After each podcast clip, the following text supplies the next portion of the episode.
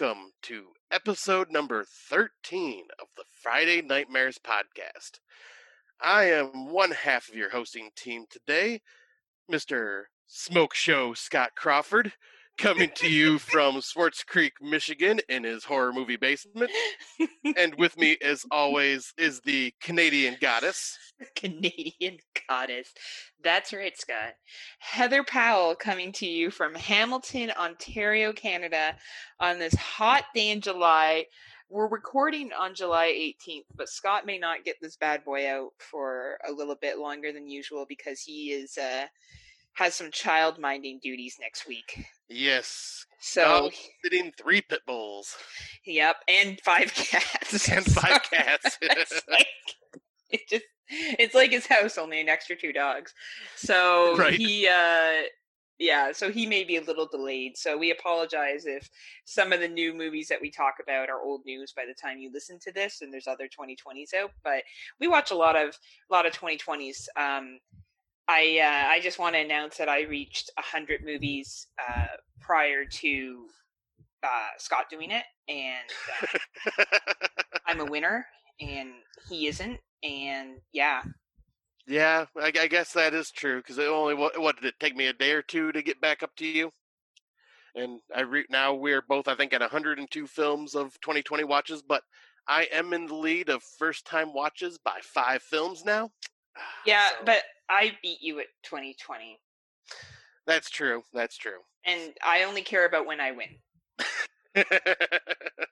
I don't care about when I lose. but that's So- when I care. So that's what's important. I know, right? I um, what was I gonna say? I it was funny last night. I was out at a at a pool. I guess you could say quasi pool party, hot tub thing, and at like one in the morning, Scott and I were fighting about movies. He's like, "You're only you're four behind me for first time watches," and I was like, "Motherfucker!" I definitely didn't have the time to watch an extra four movies between then and now. this, is no, this is less than almost 12 hours later from when we Yeah, you're slacking. You, that couldn't- you, exchange. you had to get some sleep. I mean, I know. And it doesn't help that I work full time, part time, and am in school. Oh, excuses, excuses. right. Bettering myself for the future. that's not true. I'm just trying to make more money. That's, that's all. hey, I'm really that's bettering yourself for the future. But uh, yeah, an update now. Probably by the time people listen to this, Ontario will be fully in phase three of reopening, and our cases have continued to stay marginal.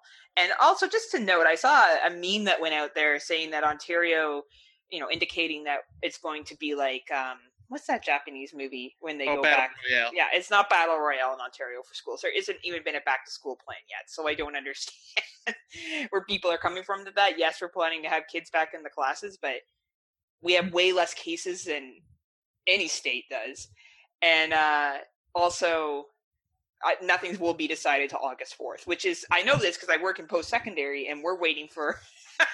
waiting for the primary and secondary schools to decide because if parents need to stay home, it's going to definitely modify how we do classes in the fall. Right. Obviously, because we're going to have people that have to stay home with their kids and stuff like that. So it's uh, it's interesting times. So yeah, um, Yeah, it's interesting because, or it's not interesting. It sucks because you know we were at phase three and we are starting to roll back some things because our cases are skyrocketing.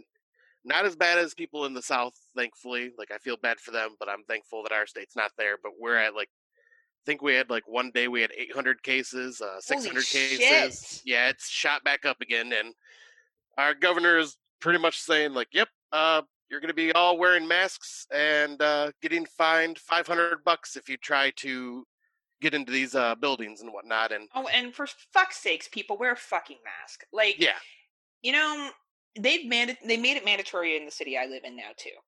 Um and that's fine. And we don't have nearly what you guys have. Okay. Right.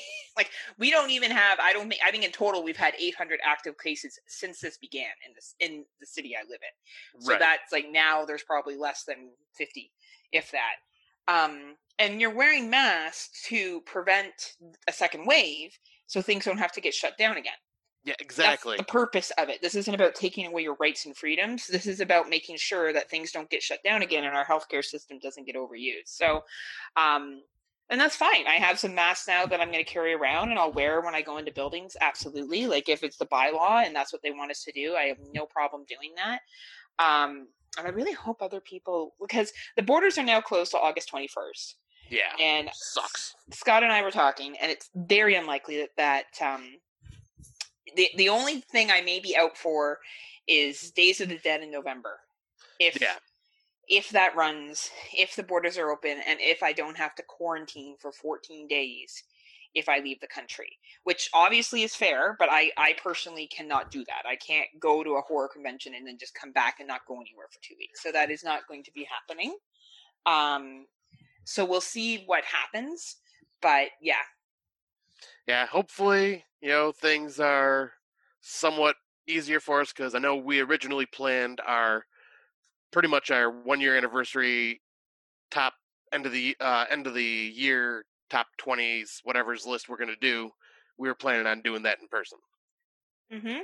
so Mhm. hopefully that can still go well, that on would be January. So one can hope that come January, things are better. Yeah we, we can only hope It'd be nice to make the visit to see Astronomicon and do the list then.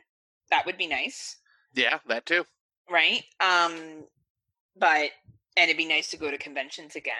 All these things would be nice. So hopefully everyone just wears a mask and social distance and washes their hands, and we can all get back to doing things that we enjoy. Hopefully we're halfway there. But in the meantime, we've watched some pretty good films. I think anyway. Like I've had a good time with the ones we've been watching recently. yeah i'd say for the most part um i there's a couple on there that i wasn't the biggest fan of but i still appreciated but uh Mhm. yeah i guess we could uh jump right into that right now Yeah, absolutely. Smoke show. Lead us off. all right Lead us off with the gun show there. oh yeah Two tickets to the gun show. Pew, pew. All right. so our first movie we're going to talk about will be The Funhouse from 2020.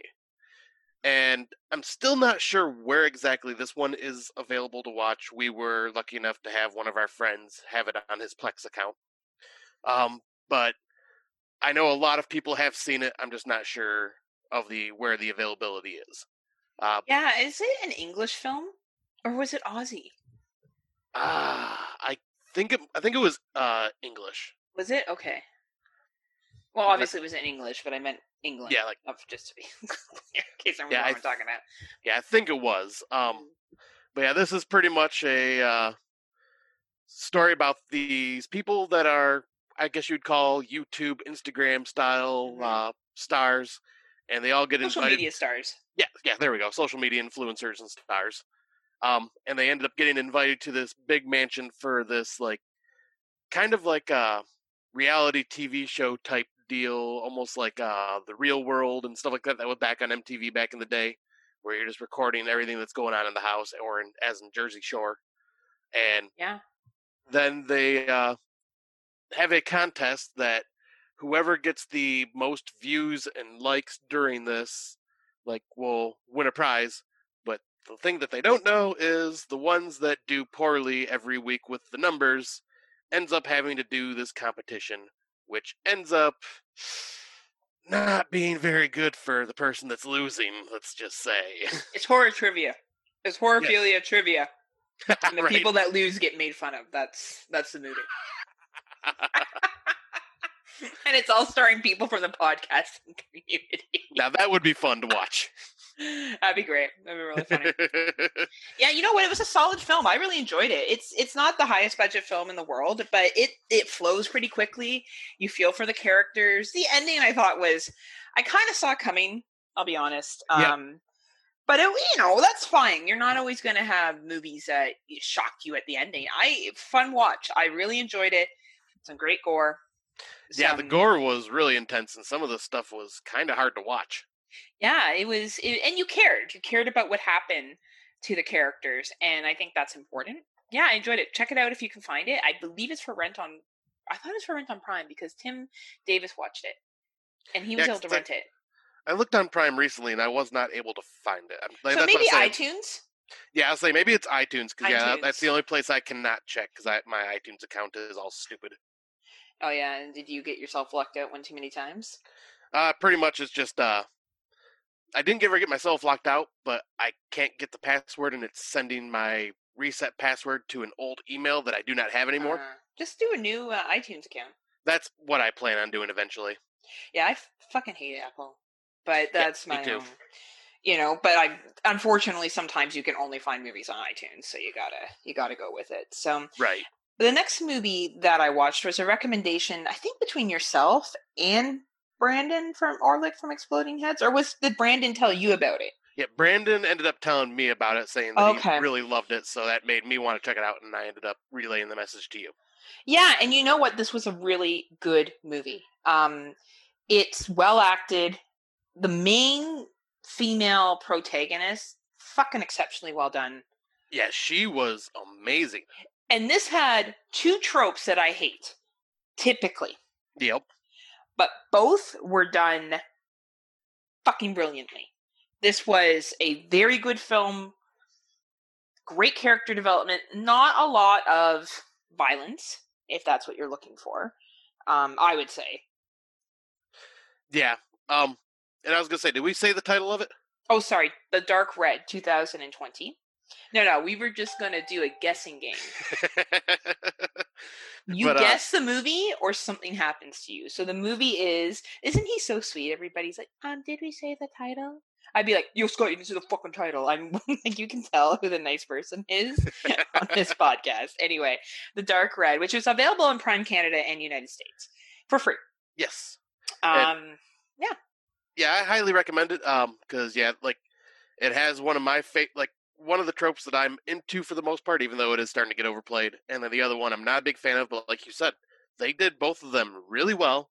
Uh, they handled them perfectly. Yep. And yeah, the performances all around were good, but yeah, that main character, she just did a fantastic job. But yeah, I will. Um, they say the synopsis is about this woman that's in a psychiatric place, and like it's kind of broken down into a couple chapters, and just kind of tells this story that just unfolds. I'd say it's more like a psychological thriller horror film. well, you're trying to find out what's real and what's not real. Yeah. Is she telling a true story, or is there other factors going on? Yeah, exactly.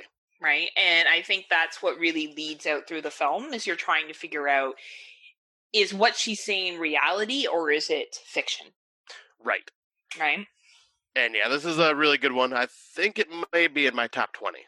Yeah i think it was pretty high for me too. I i really did enjoy it and i wasn't sure if i would and like definitely i don't know about you but i'm learning people's types in movies. Like i can Oh, peg yeah. what you will like i can peg what brandon will like i have a good idea what Mark Nato will like. Like there are certain people that the more i talk to about films the more i'm like yep they'll like this. Nope no they won't. And i've been right. 95% of the time i've been right which i think is pretty good. Yeah, exactly. And that's kind of like me with you. Like I Yeah, know, you your type of films. Yeah, you'll know what I'll respect and what I'll enjoy a lot. Because those are like there's a film that we're going to talk about that I don't think was a bad movie. It just wasn't my jam. That Right. you liked a lot more than I did. Yeah, that that is very true. hmm Uh, but yeah, the uh, next film that we ended up uh, watching was called Only, uh, which is also another 2020 film, and this one was on Netflix. Yep, Netflix Canada as well. And wow, this one was. If you are feeling uncomfortable and not wanting to uh, deal with what is going on in the world right now, I don't recommend watching this film Uh-huh. because No. it pretty much hits home with what's going on now. It pretty much in the predicted the, the reaction to coronavirus. Yeah. This movie came out in film festivals. You found it in November. Yeah. And I can see why they held off putting it on Netflix till now. Yep, exactly. There's a fucking reason why. Right? It was too close. Like the platform played into, you know, having the haves and the have nots. Yeah. This played into holy fuck, this basically happened. Yeah, right. Obviously on steroids. Because what the outcome of it is much more intense. Everything's amped up, but the general themes, crazy.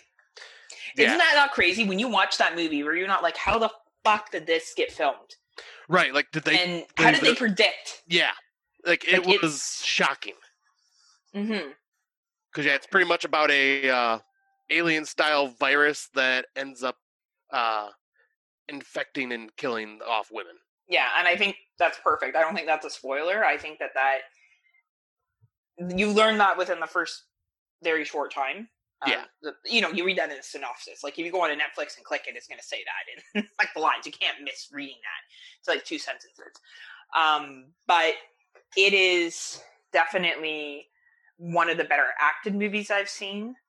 Um, Yeah, fuck, per- is it real? Yeah, the performances alone were really good, and then yeah, like you're like there were some scenes that just like hit way too close to home with what's going on here in Mhm. the U.S. and the way the U.S. has reacted to the virus, Mm-hmm. and fuck, that was heavy. Yeah, even as I was watching it, because I think I watched it first. And You I told me about it. Yeah, and I was remember thinking like, okay, can Scott? I actually thought before I told you, can Scott handle this right now? I don't want to ref- like. I really, and I think that you're a very stable-minded individual that you know could manage that. But I would be honest, I wouldn't recommend it to a lot of people right now. Right, I'd say like right? maybe wait a couple months if you Depending how you're out. processing this whole thing. Yeah, you know, if you are fascinated with human behavior and you're not scared, which I don't think people should be overly scared, but I think people should be cautious because I'm more scared for the impact of the economy more than anything else. right. Um, but I think that it's it's it's a really good reflection. Like this film is a pure reflection on on society, and I hope more people do watch it when they're ready because it's a really well done film, well acted, quick moving, and even the filming style, how it goes back and forth between the past and the present, is done very smoothly. Yes, it really is, and really, really well done. And once again, this is just one of those films that Netflix just kind of dropped on their thing without any fanfare or promotion. So, like, thankfully, Heather is the type that likes to scour Netflix for new films, and she comes across these and brings them to uh, my attention that we can. Bring I hope it doesn't get swept under the carpet because of the content. Right. you know it it's that's i feel like if it came out a year later people would be all over it but i feel like right now it would it's i don't know how it's going to be perceived but it's an excellent movie so Yep. yeah Definitely a high recommend for me. Absolutely. The next one is you are going to get two very different opinions on this film. Um, it's called The Beach House, and it's available on Shudder. I think it just dropped last week. Yep. The week before, something like that. And Scott and I watched it, and it's a it's a very well acted film. So I'm going to give it that. It's simple. Uh, they go to a beach house and shit goes down. It's very Lovecraftian, which everyone knows who listens to our show regularly how I feel about Lovecraft to how Scott feels about Lovecraft. Yes. Um, I respect the genre. I understand the value of it. It just doesn't hook me. This film, the third act, I really enjoyed. But leading up to it, that first act to me was pointless. There was things that happened that were unnecessary. Did nothing for character development. Very little, to be honest with you. None of that played into the what happened in the third act. Like you could have no- you could have been dropped into that third act or the second act, I should say, and been like, all right, like it would have made a difference. yeah, th- I will give you that. That is true. Though I still, I for something about that first act, I was glued to the screen and just really sucked into the story. You love the relationship piece. This was a couple that was relationship issues with another couple, and that's your language right now. Yes, and I yeah, because I and you know I'm really into a lot of the really heavy dialogue stuff now, and there was a lot of dialogue. Some of it was definitely pointless, didn't really have anything else to do with the film, but it just was kind of building upon everything else in the story.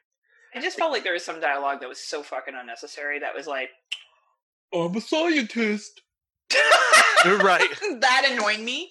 And then other just dumb things that happened, just things that didn't matter. And of course, you know, it's Lovecraftian, so you can predict how that will be. But is it is it worth it on Shudder? Absolutely. If you are a Lovecraftian fan, you will enjoy this. If you really enjoy relationship movies, if you really liked After Midnight, I think you would actually really like this film.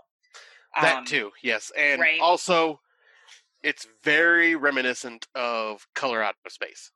Yes, very much so. I feel like it is you know, I feel like this is what happens. A movie comes out like Color Out of Space, and I'm not. I know that there's other movies before that. Okay, I'm not trying to say Color Out of Space is the biggest Lovecraftian movie ever, but it came out this year. And then I think other people find out about movies like that being made, and, and they see that it's successful, and then they drop other movies, or Shudder picks up other movies that have come out that are similar because they see a demand and that's yep. smart. You know, you see a demand for a certain kind of film, so you you pick up that film. I personally did not enjoy this as much and was waiting for it to be done because it didn't fit my personal taste. I bet I can see why other people would like it. Yeah, but I really, really did enjoy this one. Um, I think it's also in my top twenty. Yeah, I don't think it's anywhere near my top twenty. No, I think I think you were like saying it was like in your forties or something. Yeah, I think it's in my fifties actually. Yeah. Um, out of a hundred, because it's a quality film, and I will give it that. It's just it's not something I would go rewatch. I didn't. Right. I didn't except for that third act, I didn't care. Yep, I was saying that. Yeah, that third act definitely was balls to the wall, crazy, and like very uh intense. Yes, I would agree. Uh, but yeah, the next one, another Shudder exclusive. This one did uh just drop over. I think this is the one that dropped last week, or no, no, this one no, dropped, dropped this week. ago. Yeah, uh, and that is Lake of Death from of 2020. And this is, it was a Swedish film, wasn't it? Norwegian. Norwegian. Okay. Yep, a Norwegian film about a, a group of people that go to this uh, cabin by a lake, which would have fit perfectly for our last episode. but yeah.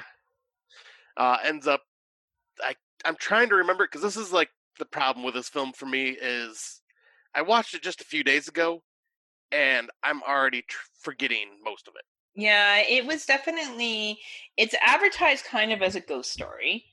Um and see, I didn't like it's advertised as a ghost story and when I was watching it I'm going, getting Evil Dead vibes from this. Okay, yeah, I that it didn't I, go that route. I would agree. It I even tried to go back and watch it a second time because I wasn't understanding.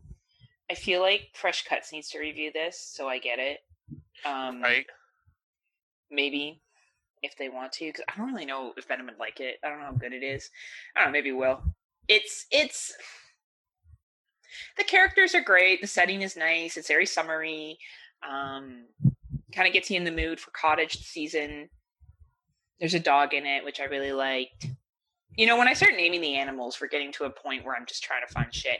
I don't right. think it's a bad movie. I just feel like I didn't get it.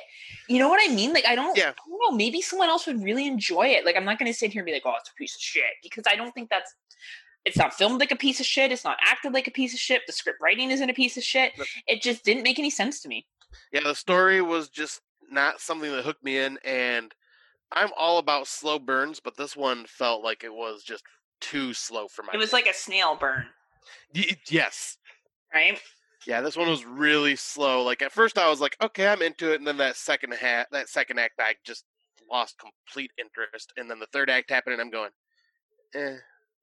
It was eh. Like I rated it higher, but I think that's just because I was like impressed with the filmmaking quality of it, and then I was just like thinking about it over the couple of days and going, well, I'm already forgetting most of it, and it's only been like two days. All right, yep, I, I gotta change my rating. Yeah. Um, yeah, I hear you. I yeah, it's I don't know. Maybe someone else will watch it and we'll they can talk about it and we'll get it. Sometimes you need that. Yeah, you know, exactly. I like I just I yeah, I, I would say it's on Shudder. Check it out. Like especially if you like foreign films and you want to watch something that's kind of cottagey theme. But I I would highly recommend it because I just don't understand it. So right, I, I would say you know give it a watch. Check check it out for yourself. But yeah, just uh, heed our warnings. Like it just didn't make much sense to us. And it's slow. You know, be be ready to focus. Yeah, exactly. And I was losing my focus really fast. Yeah. But then again, we lose our focus sometimes. So yeah, it's, it's true. I'm very scatterbrained sometimes. we all are, right? The next one is Relic, uh, 2020. It's uh, I don't know where this one's available because we watched it on a good friend's Plex, but I think it's uh, a rental. I think this is rent on Amazon rent on Amazon. It's a it's a pretty good, I would say, ghost story.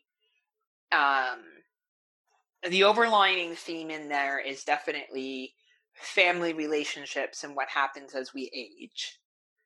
Similarly to Vivarium. Yeah. Not the same movie, but a similar theme. The acting is solid, very good. You you are you like all the characters. Emily Mortimer, not Mortimer. Is it Mortimer? Uh, I think it might be. is in it. I believe that's who it is. She was the only one I recognized. Yeah, 'cause she's in a lot of TV shows and stuff like that. I'm looking it up right now just to make sure. Yeah, Emily Mortimer. Okay, I was right. And then the older woman was quite good. Yeah, I will say this story. I think you liked this one more than I did. Um, yes, I did. but and it's not because once again it's just the same thing with the beach house between me and you. Like this Yeah. one, just a ghost story's really gotta do something special for me to really get into it, especially modern day ghost telling ghost story.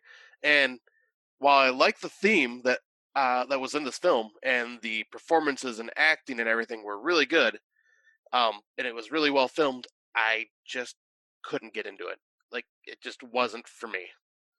Yeah. I um I hear you. I I really enjoyed it. It was definitely for me. The special effects were really good. I think if you really like family dynamics and understanding the aging process, it's it's very good. Uh, but it's also a slow burn. You really got to pay attention throughout it, and I think this is just going to come down to personal preference. Yep, that that's exactly how I'm feeling with this one. Is- Would you say it's worth the rental? Oh, absolutely worth the rental, uh, especially if you are into if you are a fan of supernatural films and Yeah. like you were saying, themes of family and stuff like that. Because yeah, this it's a really really good movie. Just yeah, just didn't grab my attention. Like didn't keep my attention because it's not something I'm a big fan of. Absolutely. Uh, and the next one, speaking of not being a big fan of, uh, Detention 2020, which is a Chinese horror film. Um, once again, not sure. I'm thinking this might be another iTunes one. I'm not, but we had this once again on our friend's Plex. Yep. Um, but it's about a pretty much a, guess, haunted school. yeah, listen to the Fresh Cuts episode, and it will make a lot more sense to you. Okay, because yeah, like you were telling me, I guess it's based off a video game, and as soon as you told me Yeah. that, I'm going, yeah, this feels like I'm watching cutscenes from a video game. And yeah.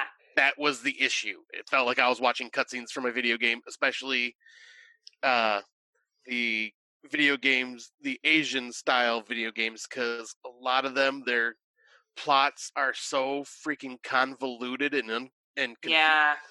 and that's exactly how I felt with this. I'm going, I don't know what's going on. There's some really cool visuals. The acting is decent. There's some some acting felt like video game acting, which is not a good sign, but but I love the creatures that I've seen in this. Like it reminded me of a uh, a different version of Silent Hill in a way with the creature designs.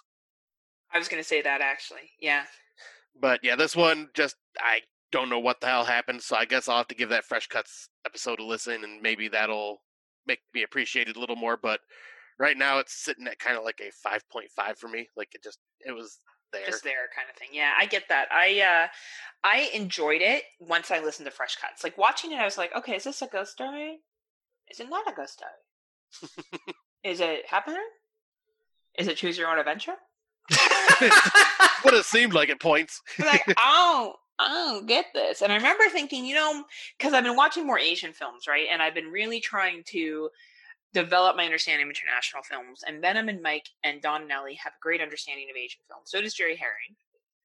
Um, but the three of them covered it on Fresh Cuts, and I remember seeing it. I thought, you know what? I'll go back and I'll listen to that, and it helped. It helped a lot for me to be like, all right, okay. So I would say if you are knowledgeable in Asian films and you under and you've seen a lot, this movie is easier to follow. If you haven't, watch it and then listen to Fresh Cuts. and it will they did this episode about a, month ago and it will really help you understand it. Uh, did it like jump out and I was all of a sudden like, oh man, best movie I've ever seen? No, but I definitely understood more what they were talking about. And you really need to be focused when watching this. Like, there's a lot of plot development, there's a lot of stuff you'll miss. You really have to be tuned in. You can't be doing other things and watching this movie. Yeah, and that's the problem with me is I was losing interest, so I started like messaging on Facebook Messenger and stuff like that, and it just wasn't. Yeah, it wasn't keeping. Well, when you're smoke show Crawford, Yeah, and your inbox is booming with people wanting to talk to you, it's hard. Well, well, I'm just I'm just laying the groundwork for my date with Brandon Orlick. Okay. Yeah, you know what? Like that's gonna be magical times on the dating game. I actually sent him three questions that I recommended, and one of them was how many pumpkins is too pump too many pumpkins? and do you like your paranormal movies with more or less ghosts? And I can't remember what the third one was. Because Um, he'll be like, Oh yeah, I, I liked this this ghost movie, but it had too much ghosts. I'm like, what the fuck, dude? The pumpkin placement in this movie is awful. It felt there were too many pumpkins, and it was overwhelming of pumpkins. it's just too funny. I like making fun of him so much. God, it's fun. Um, but I- Oh. he gives it back though. So yes, you he does. he he has his one liners too that he ca- he's pretty good at delivering. But yeah, I think that if you really like Asian films, and I'm using that as just you know a very very broad brush, or maybe video game movies, I don't know, you'll really enjoy this. If if and if you know you're like me and you're just trying to expand your knowledge. Watch this and then listen to Fresh Cuts. And they're on the Horrorphilia Network right now. This episode that they did came out about a month ago, and it will help you understand. Yeah, but I and I recommend checking it out just because yeah, this one it's just not my cup of tea. Just because I was confused, but yeah, like maybe my opinion will change a little bit more when I get some more explanation. But I'd still say like yeah, if, if you're into these types of films, give it a watch. Good advice. And uh, yeah, that's the end of our 2020 horror films. So we'll jump into the few older films we have. And uh, Heather, you got two of them right back to back. Yeah, I do. Uh, we were originally going to do a different theme for this episode anyway. Things changed and we Yeah. uh, turned gears last minute. So we're going to save the exciting Jaws movies that I watched to another date. Because Yes, they were riveting films. yes, they were. You know, it's just about a shark that just believes in himself. And you know what? He won't let logic or SeaWorld or bad Italian movies stop him. That shark is an inspiration, Scott. it, it inspiration. truly is. Truly is. It must be an American shark, right? Anyway, I digress. So, Devil, 2010. Have you seen this bad boy? uh, no, this one you were telling me I should check out. Yeah, you like it.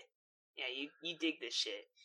Um, so a group of people get stuck in an elevator, and shit goes down, and uh, you basically stuff starts to happen to them one by one, and this police detective and the security guard and some other people are trying to get them out of the elevator, and there's some folklore into it. It's very religious, and you know I don't share this a lot, but I do. I am a, a person that believes in God, and I am religious and stuff. So maybe someone can write an angry iTunes review about that. Um, shout out to the horror cast. Uh, if you know, you know. if you know, you know. Um, anyway, I, I do think if you enjoy religious overtones, this is a pretty good movie. I you know the kills are decent for what's in it, and it's a quick film. I believe it's only about ninety minutes long, and it goes quick. Like it's not, it doesn't drag out. It doesn't overstay its welcome. It gets to the point. Uh, a little bit of psychological thrown in there with a little bit of paranormal, so it has Brendan Orlick written all over it. you know, not too much ghost, not too much paranormal. Um, a little more psychological. So psychological. Psychological. Thank you. Here I am trying to make fun of him, sounding like a doofus. Anyway, it's a good movie. I would say watch it. If you if you skipped over this one from 2010 for whatever reason, it's a great short watch. Doesn't require a lot of brain space and um, entertaining. Yeah, this is one I will check out because uh, I realized that I, the whole getting stuck in a elevator, it's kind of a scary thing for me. Like, because it's scary for anyone. Yeah. because I've actually experienced it for about thirty seconds, and I was freaked out because I was when I was working third shift as a janitor. There was this uh, building that I had like all to myself. Like no one else was there, just me cleaning the whole thing. It's two stories, and all the equipment was on the basement level. So I had to put everything in the elevator and ride up in the elevator with everything to clean the upstairs. Well, while I was in there with my cart and mop bucket and all that stuff, get about halfway up, and then the power goes out. And it's the Oh, weekend. The weekend. No one is coming in this building till Monday. Um, it's four in the morning, so none of my bosses or anybody else is awake. I can't get signal in the elevator, and I'm sitting there in the dark going, "Fuck! What do I do? What do I do? What do I do?" And the power came back on, and it finished my elevation. But after that day, I said, "Fuck this! I am never riding that elevator again." So I would throw all my equipment in there, hit the up button, then walk my ass upstairs and wait for the elevator upstairs. I would. You know not- what? That's actually not a bad idea. Yeah, because that freaked me out, and I said, "Nope, I am not having. I'm not chancing getting stuck here over the weekend without any way of contacting people." It'd be like that Alive movie, only way less. Or Yeah, like not the Alive movie, seventy-two hours or whatever. Oh, 127 hours. yeah, only like way less exciting. It's just Well- you in a fucking elevator for. I don't know. Maybe it, it'd be more like uh, alive as well, because I'd probably start getting hungry, and probably instead of eating other bodies, I just chew on my arm. That's right, man. Which would be like another movie we're going to be talking about later. That's true. Um, oh, and by the way, we're talking about cannibal films. I think I forgot to mention that. I know, like we never tell people. You know why? We're just they're just trying to keep it to the mystery. We're just trying to keep things fresh and spicy. Who knows what we're going to talk about? We don't. we don't even know what we're going to talk about. no, we're just going to make it up on the spot. Pretend we research these articles, add links that don't really exist. Um, and then the second one is Girl House. I almost said Grindhouse, which I actually like the Grindhouse movies, by the way. A lot Oh, of people give that shit like that stuff. I thought they were funny. anyway, anyway, um, Gr- Girl House. It it's a very interesting slasher concept. yes, it really is. Like, and the first of all, it's very sexual. Like, it's a pretty sexual movie. Yeah, because I mean, Uh, it's pretty much like a porn site that you watch women living, like a group of women living in this house together, and Mhm. they will, you know, perform sexual things for people that are viewing them and Yep. stuff like that. it was you know and like I, I forget who i was talking to about it and you know it it's not a bad way to make money i think people get really like judgy on shit like this and i i don't see why like if oh. No. this is something that you know you got it flaunt it like i i honestly and i'm sure i have female friends would be so pissed at me for saying that but like if this is a consensual thing that you are choosing to do to make an income you know it's not like you're going to get an std Right. cam girl. Now, I guess if you don't, if you bring home partners, but that's a risk that you would take anyway. You know, Right. and I just, I don't know. Like, I feel like sometimes women might have issues because these are beautiful women and they're jealous, or maybe they feel that's oppression to women, and that's fine. You can feel that way, but I feel like if people, if it's consenting adults doing shit, it's consenting adults. So I, I thought it was very realistic to why people get into this. Like the one young lady is in it for school, other people are in it just to make money uh, because you can make a lot of money. Like Yeah. the girls make mad money. Like I forget how much they said, but it was in the thousands and thousands of dollars. Like huge. Yeah, like it would. It's money that I'm going. Damn, I wish I had that. Scott's like, I wish I was a cam girl. Well, I mean, I am Smoke Show Crawford, so maybe I can be a cam guy. Hmm. You'd be like you, like baking cakes and shit, and like Ba- making petting cakes, your beard. petting, petting my beard, baking cakes in a apron and nothing else. That's right. you would probably do that shit too. Actually, it would probably happen. Um, but yeah, it was. It's a good slasher. Some great fucking kills in it. The final girl's pretty resourceful. Her boyfriend is a sweet dude, actually too. And Yeah. yeah, it's it's a fun movie. It's a great little slasher. Very sexual though. I wasn't like I knew that it was like cam girlish, but I wasn't prepared for like it was. I'm like, oh okay, like it's very sexy times, and that's fine. But just be prepared for a lot of Yeah. Yeah, because I wasn't prepared for it when I watched it because I threw it on at work and then went, Oh boy, oh, I probably should not be watching this here just in case anybody walks in. like I don't have my hand lotion. I mean, I mean, I'm I'm always prepared. I got hand lotion. but yeah, it is it is a very sexualized movie. Definitely not appropriate for work or anything like that. But it's a very entertaining, great slasher. Really, really great. yeah, I really wish I would have uh, watched this before we did our top 100 uh, decade films for uh, Exploding Heads because this would have definitely been in there. Oh yeah, I'm like top 100. We did the top 100. Yeah, didn't weren't you? Don't you remember? We just did that a couple weeks ago. Oh my god, I could do fucking top 100 with you. I'd murder you by the time we got to 57. I'd be like unfucking friended. That's what it would be. Amazing. Unfriended three, Michigan. How I Killed Scott Crawford. anyway, sorry. The last one is yours, so why don't you uh, lead it out? All right. So yeah, the last, the the other older, the only other older film I watched that's not theme related to any shows that we're going to be doing late now or later, um, is the 1989 slasher Cutting Class, which uh, I'm not sure if it's his first film, but stars Brad Pitt, a very young Brad Pitt. A bit. Yeah, and he plays like this high school jock, which you know he's got that look for. Yeah, And- for sure. It's him and this other guy. This other guy was in a mental asylum for something that happened, and then he gets released, and they're back. They're all back in school together.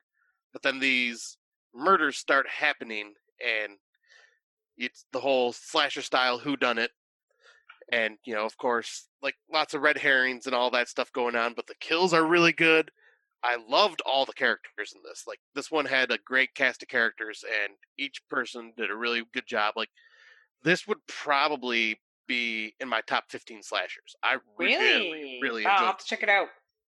yeah i really dug this one a lot so Nice. if you're into 80s slashers i would definitely recommend this one Oh, I'm into 80 slashers. i know you are you've been schooling me on some of these I'm like, sit back, son. I'll show you the way. I'll show you the because I listen to the top 50 from Exploding Heads. Like I act like I know the person. I just regurgitate what they say. I know you. Like do. if we did film reviews, that's all we would do. I'd be like, oh, so Final Destination, you can listen to. Just like, read off here- the podcast and have already reviewed it. Here's my review of this movie. Uh, check out this podcast. Yeah, I'd be like, my review's over. Right? I'd be like, if you want to listen to more about Scream, you can listen to 22 Shots or Exploding Heads. Because what else are we going to add? Really, Right. right? Exactly. you and I are just so fucking smart that we could be like, actually, Ghostface. You know, if we look back to the history of it, like there's nothing, there's nothing we're gonna add. No, And not that's, at that's why we do themes because we're able to talk like a little bit about everything and bring it all together. Right. yeah. Exactly. Uh, so yeah, that's the end of the movies um, that we watched. So I guess we will jump into our what we've been listening to. Yeah, so as I'm continuing my horrorphilia jam time, I wanted to get to a gem. Uh, cut to the chase with a Mr. Dan Chase and Miss Lacey Lou. I don't know if Lacey has always been on that show. No, she. I don't think she was for like.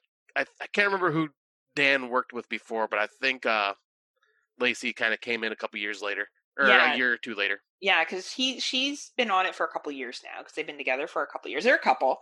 I'm spoiler. They're a couple. Um, but you kind of figure out through their show. Yeah, so you know once you listen to their show. right? Um, and they are really funny. Like they really play off each other well. And I listened to their Leprechaun review, a couple of them actually, and they were really good. Like the Leprechaun series, I it's definitely one of my guilty pleasures. It is one that I can sit there and I can chill out and watch those movies. So I loved hearing these two talk about them. They also did this awesome Halloween special last year in 2019. That it was a lot of fun. fuck was it good you know they put in different halloween music and they had these skits from well-known podcasters the two of them just have so many creative juices flowing between the two of them like they are just two people that came together that just scream creativity and i think that's awesome and they're a really fun podcast so if you want to listen to something that's creative and you want to listen to two people like another a guy and a girl perspective it's a great podcast to listen to i, I strongly recommend it and you can follow it on the find it on the horrorphilia network Yep, I highly recommend it. And yeah, I actually was uh, lucky enough to do a uh, guest spot on the show back. I think it was last summer when we uh, covered Mhm. Ready or Not, because Lacey and I had just uh, officialized both of our divorces with our exes. So we called it the divorce party episode, and we talked about Ready or Not. And we had yeah uh, and jamie bryan were Yep. jamie salmons and brian salmons were on that episode as well Yep, from, that uh, was a fun, fun episode. and just to plug them from the ABCs of Hidden Horror and Liking It, I think are the two podcasts that they do still. So Uh, yeah, and then I will talk about one that we kind of already talked about their sister show, uh, Gruesome Magazine. Uh, this is Horror News Radio. Now, this is one of the first shows, the first podcasts that uh, really got me into horror movie podcasting. Um, and we actually worked with two people that used to be on the show, and that is Thomas Mariani and Adam Thomas from the Double Edge Double Bill podcast. They really got to change their names. It's still very confusing. it so is, but I love it. anyway, we'll let it slide. But yep, this is the.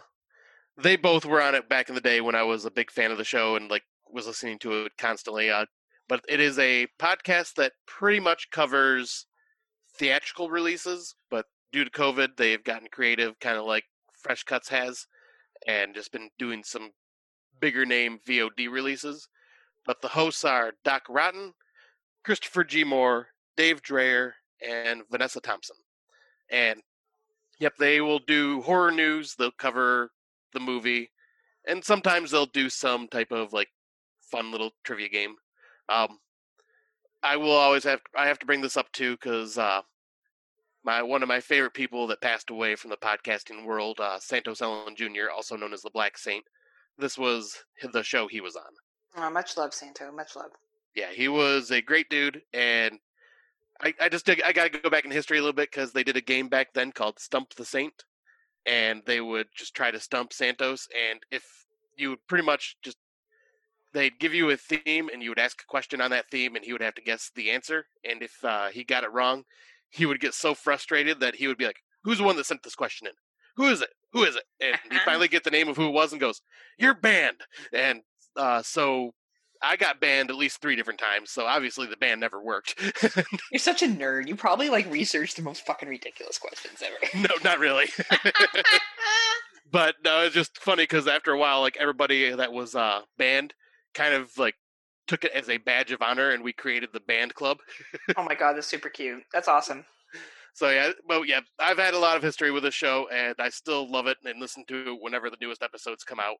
Uh, you know, there's been a rotation of people that have been on the show now, but yep, the four of them together do a great job, and I recommend it. They are pretty much available anywhere that most iPod, uh, most iPods, most uh, podcasts can be found. We don't talk about iPods on this show.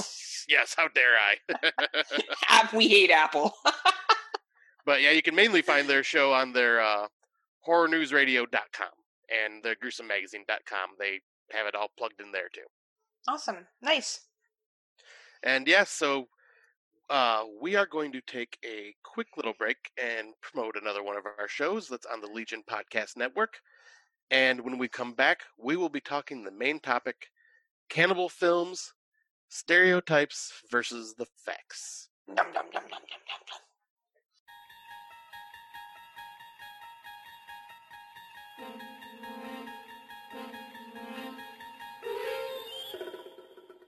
You're traveling through another dimension. A dimension of not only film and sound, but mind. A journey into an auditory movie review adventure that must be experienced to be believed. There's a signpost up ahead. Your next stop, the Doomsday Clock.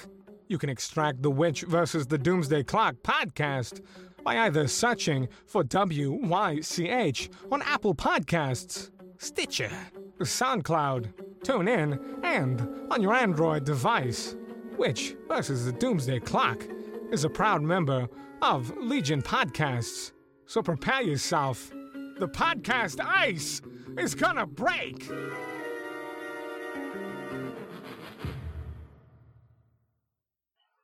And welcome back. As uh, Scott alluded to, we're going to be talking about cannibalism, um, a topic that is usually presented as the lowest form of behavior, and it's usually believed to be a very um, I would say elementary or behavior that's done by people that are not or very primitive. And we tend to separate people who do that as being wrong, as deviant in society. Typically, we associate them with tribes or with having mental illness. So, we're going to just talk a little bit about the types of cannibalism that exist currently in pop culture society. And then we're going to talk about a couple of films in some detail and how cannibalism is portrayed. So, the first topic that we're going to look at is traditional cannibalism. So, this comes from the paper Encountering Cannibalism A Cultural History. And it's done by a PhD student, Kelly Watson, from the College of Bowling Green State University back in 2006. So she talked a little bit about the history of cannibalism in North America. So it generally is traced back to indigenous people who first inhabited this land and that were first encountered by Christopher Columbus when he discovered America. So there's a lot of propaganda that was created from a lot of the accounts of what Columbus had shared, saying that cannibalists were were very aggressive, that they would eat nonstop of people. There was one statement um, that he made saying that the Indians take prisoners of war in order to eat them later. The male eats his wife and his children with pleasure. Um, a man confided to me that he had devoured more than 300 of his fellow beings. So there was this belief that these cannibalistic tribes were had an unending thirst for blood. And well, as we can assume, this is coming from one very different perspective a perspective of that all indigenous people engaged in this behavior and that was just how it was and of course we now know that that wasn't necessarily the case that yes cannibalism did occur and in some cases it was for victory over their enemies they would eat the dead of the of the enemies to kind of just show a power struggle. Sometimes it was done to respect their dead. So in the case where someone died they were eaten out of a sign a sign of respect and mourning as well as survival during environmental conditions. I think we forget about the fact of how harsh environmental conditions can be in both areas of the United States and Canada, and that people will pass away. And if there's no animals around or no other food to eat, you're in a situation where you need to eat something. Right. And a lot of that would occur. So this paper basically talked about yes, cannibalism did occur in indigenous communities, but not always for the reasons we assume. They weren't bloodthirsty, evil people. I guess you could argue that eating someone in victory of war would have been considered evil, but at the same time, depending what you're fighting for, and if that's the culture of what people do to prove defeat and that you believe you're going to get this sacred power from them, I could see that being something that people choose to do. What I choose to do it, probably not. But also, I'm not in that culture at that time. So who knows how I would behave if I was a member of this tribe and everyone else is doing it? I probably would engage in it as well. But I think it's important that we don't think of cannibalism as just something that indigenous people do. This is something that has been done by Europeans as well and other people of different descendants. And we're going to call this section survival cannibalism. So, in Amy Mitchell-Cook's paper, in 2013, A Sea of Misadventures Shipwreck and Survival in Early America, and this was written out of the University of South Carolina. She talked a lot about how cannibalism was kind of the way of the sea travel. How, in many cases, European settlers who were traveling from seas from various countries, so looking mainly at Spain, England, and France, for example, were forced to engage in these behaviors in order to survive. In some cases, they would be at sea for months. Months. Like, I think we you know, living in the current society that we live in in 2020 and how quickly it is to travel across seas, forget that they were traveling in these big ass fucking wooden ships and the conditions were atrocious. Yeah. And people were going to die. And sometimes you'd be out at sea for months and, and months and run out of food. And if you have dead there, you got to do what you got to do to survive. So right. you consume somebody, as well as in a lot of cases, shipwrecks would occur. And depending where you're shipwrecked, you may or may not have access to food, and mutinies would occur, and there would be murders and, and people getting pretty pissed off. And what do you do with the dead bodies? You already killed someone because you're mad at them, you're hungry, probably going to eat them. You know, I think we forget about the draw for hunger, especially for some of us who are in a situation where oh my gosh, I'm so hungry, I better just run up to McDonald's and grab something. Or oh my gosh, I'm so hungry, I better look in my fridge. I think unless you're homeless or you're truly in a situation of food shortage, you cannot understand the pain of hunger and the true madness that it can ensure. Or not, yeah, ensure, yeah, the true madness that can be developed from being that hungry. And our main, we need a couple of things for our human body to keep going: sleep, water, and food. Yeah. And if those things are denied from us, then obviously we're going to get to the point where we're willing to do whatever we need to do in order to get those things, as we saw on the platform. Yeah, uh, exactly. right? Where they were denied food and eventually they ended up eating each other. And we can all look at that and be like, oh, shameful them. But like, we're sitting in a situation where if I'm hungry, I can go grab an apple from my fucking fridge. You know, that's right. fine. I don't know what I would do if it was 15 days in and I hadn't eaten and there was a dead body. I can't say that I would be willing to eat it to survive. Yeah, like desperate that. times call for desperate measures. Well, and it's a natural instinct. Your body will constantly fight to stay alive that's what it will try to do. It will constantly try to fight to stay alive. And I and I think that's something that we need to put into retrospective here is that there are times where people are put into severe situations and they do what they need to survive, which is why we look at survivalism and cannibalism. And finally, mental illness or physical demand cannibalism. So, what I mean by this is in cases where obviously someone may be mentally ill and they choose to engage in that behavior, or they have a vitamin deficiency and that for that vitamin deficiency isn't treated and they engage in very deviant behaviors. So the death of the Countess Elizabeth, I'm going to say this, Bathory. Bathory. Yep.